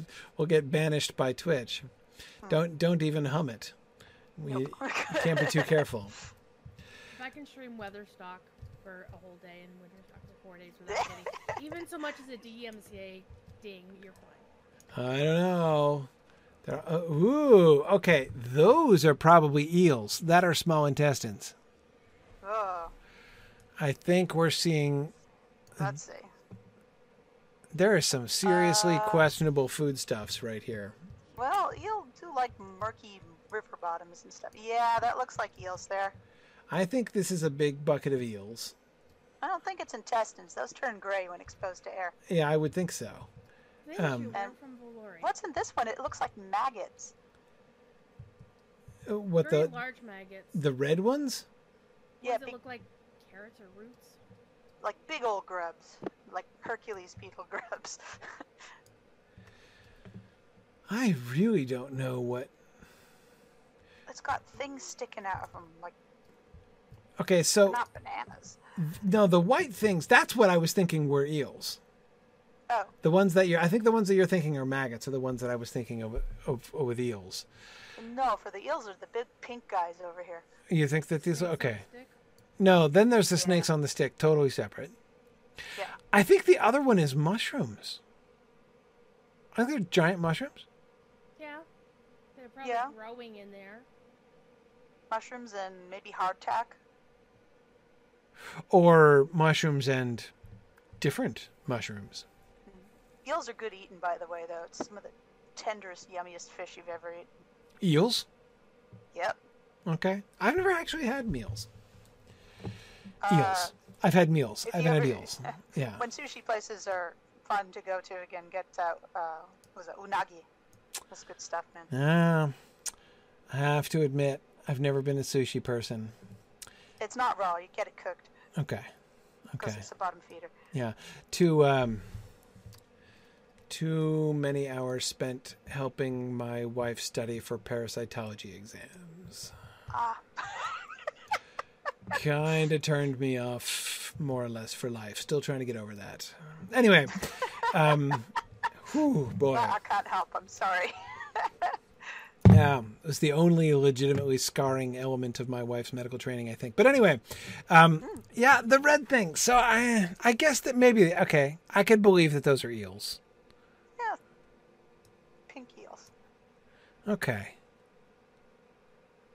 That's amore. But then the the maggoty things, I couldn't resist. the, the, maggoty, the maggoty things could be grubs. Yeah. I don't know what the longer bits are sticking out. I don't know. They look like claws or toenails. I shudder to think. I don't know, man. This Hmm. is an orc camp after all.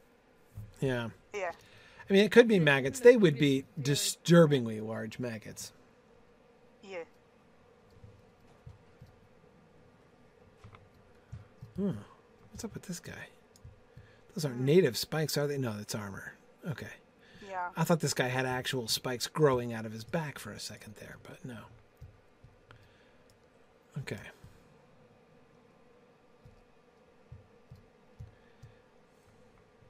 Yeah, I think this is just a gate. I think this is a this is a cunning drawbridge without a moat. That's what I think this is. Yeah, it's an interesting system there. Yeah. But But yeah, there's no gears. It's just we put a lot of heavy stuff on this end. Okay, so yeah, so if the burned timbers are the remnants of the dwarvish settlement, Maybe mining. mining camp, something like that. A lot of Dwaro gleams being picked up right now. Dwaro gleams. right. Big, beautiful green stones. Aha. Yes, right on. Those are those are the jeweler item here. Mhm. Okay. Ironfold is what this kind of crafting is called? Yes, it's Ironfold crafting tier. Okay. This is, this is so far beyond my crafting tier. I don't even I don't even understand it. Yeah, Ironfold is the one after the Mordor one, Doomfold. Yes. Okay. All right. So you're saying that up here in Kidzul-kâlah, which certainly kind of suggests dwarves, uh, that this is a backdoor to Moria up here? Maybe. Yeah, I mean, Okay. it wouldn't be the first mountain we saw that had a mysterious dwarf opening we couldn't find. Right. Right. Okay. So next time we'll go up to the lake or the tarn up here and we'll check that out and see what we can see there. Um, then after that, we can head. We should probably pop by Duskenvale down here, as I have no idea what it is. And there's a stable master down there, so we'll we'll uh, we'll set off down there next time, up to Kidzul-kâlah, and then out to the Duskin Vale, uh, and then we'll loop back around and do Hroskobel, and then head up north to the Beorning Lands. Awesome. Okay. Sounds good. Cool. Excellent. Well, it's getting late, and uh, all of the mobs are regenning. So uh, we'll, I think, let folks go. Oh, wow, we've got the full panoply of uh, critter friends there sending after everybody. Fantastic. okay. Um, all right. Very good. So thanks, everybody, for joining us today. Uh, thank you for.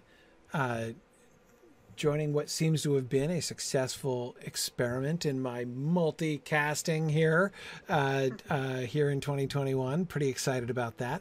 Uh, so thanks everybody, uh, and we will see you guys next week. 9:30 ish p.m. Eastern time, uh, and we'll be back for more. Thanks, everybody. Bye now. Bye. Thanks for joining me on this epic exploration of The Lord of the Rings and of Standing Stone's video adaptation of Tolkien's story. If you are having even half the fun I'm having on this journey, I hope you will consider supporting the project by donating at signumuniversity.org/fund.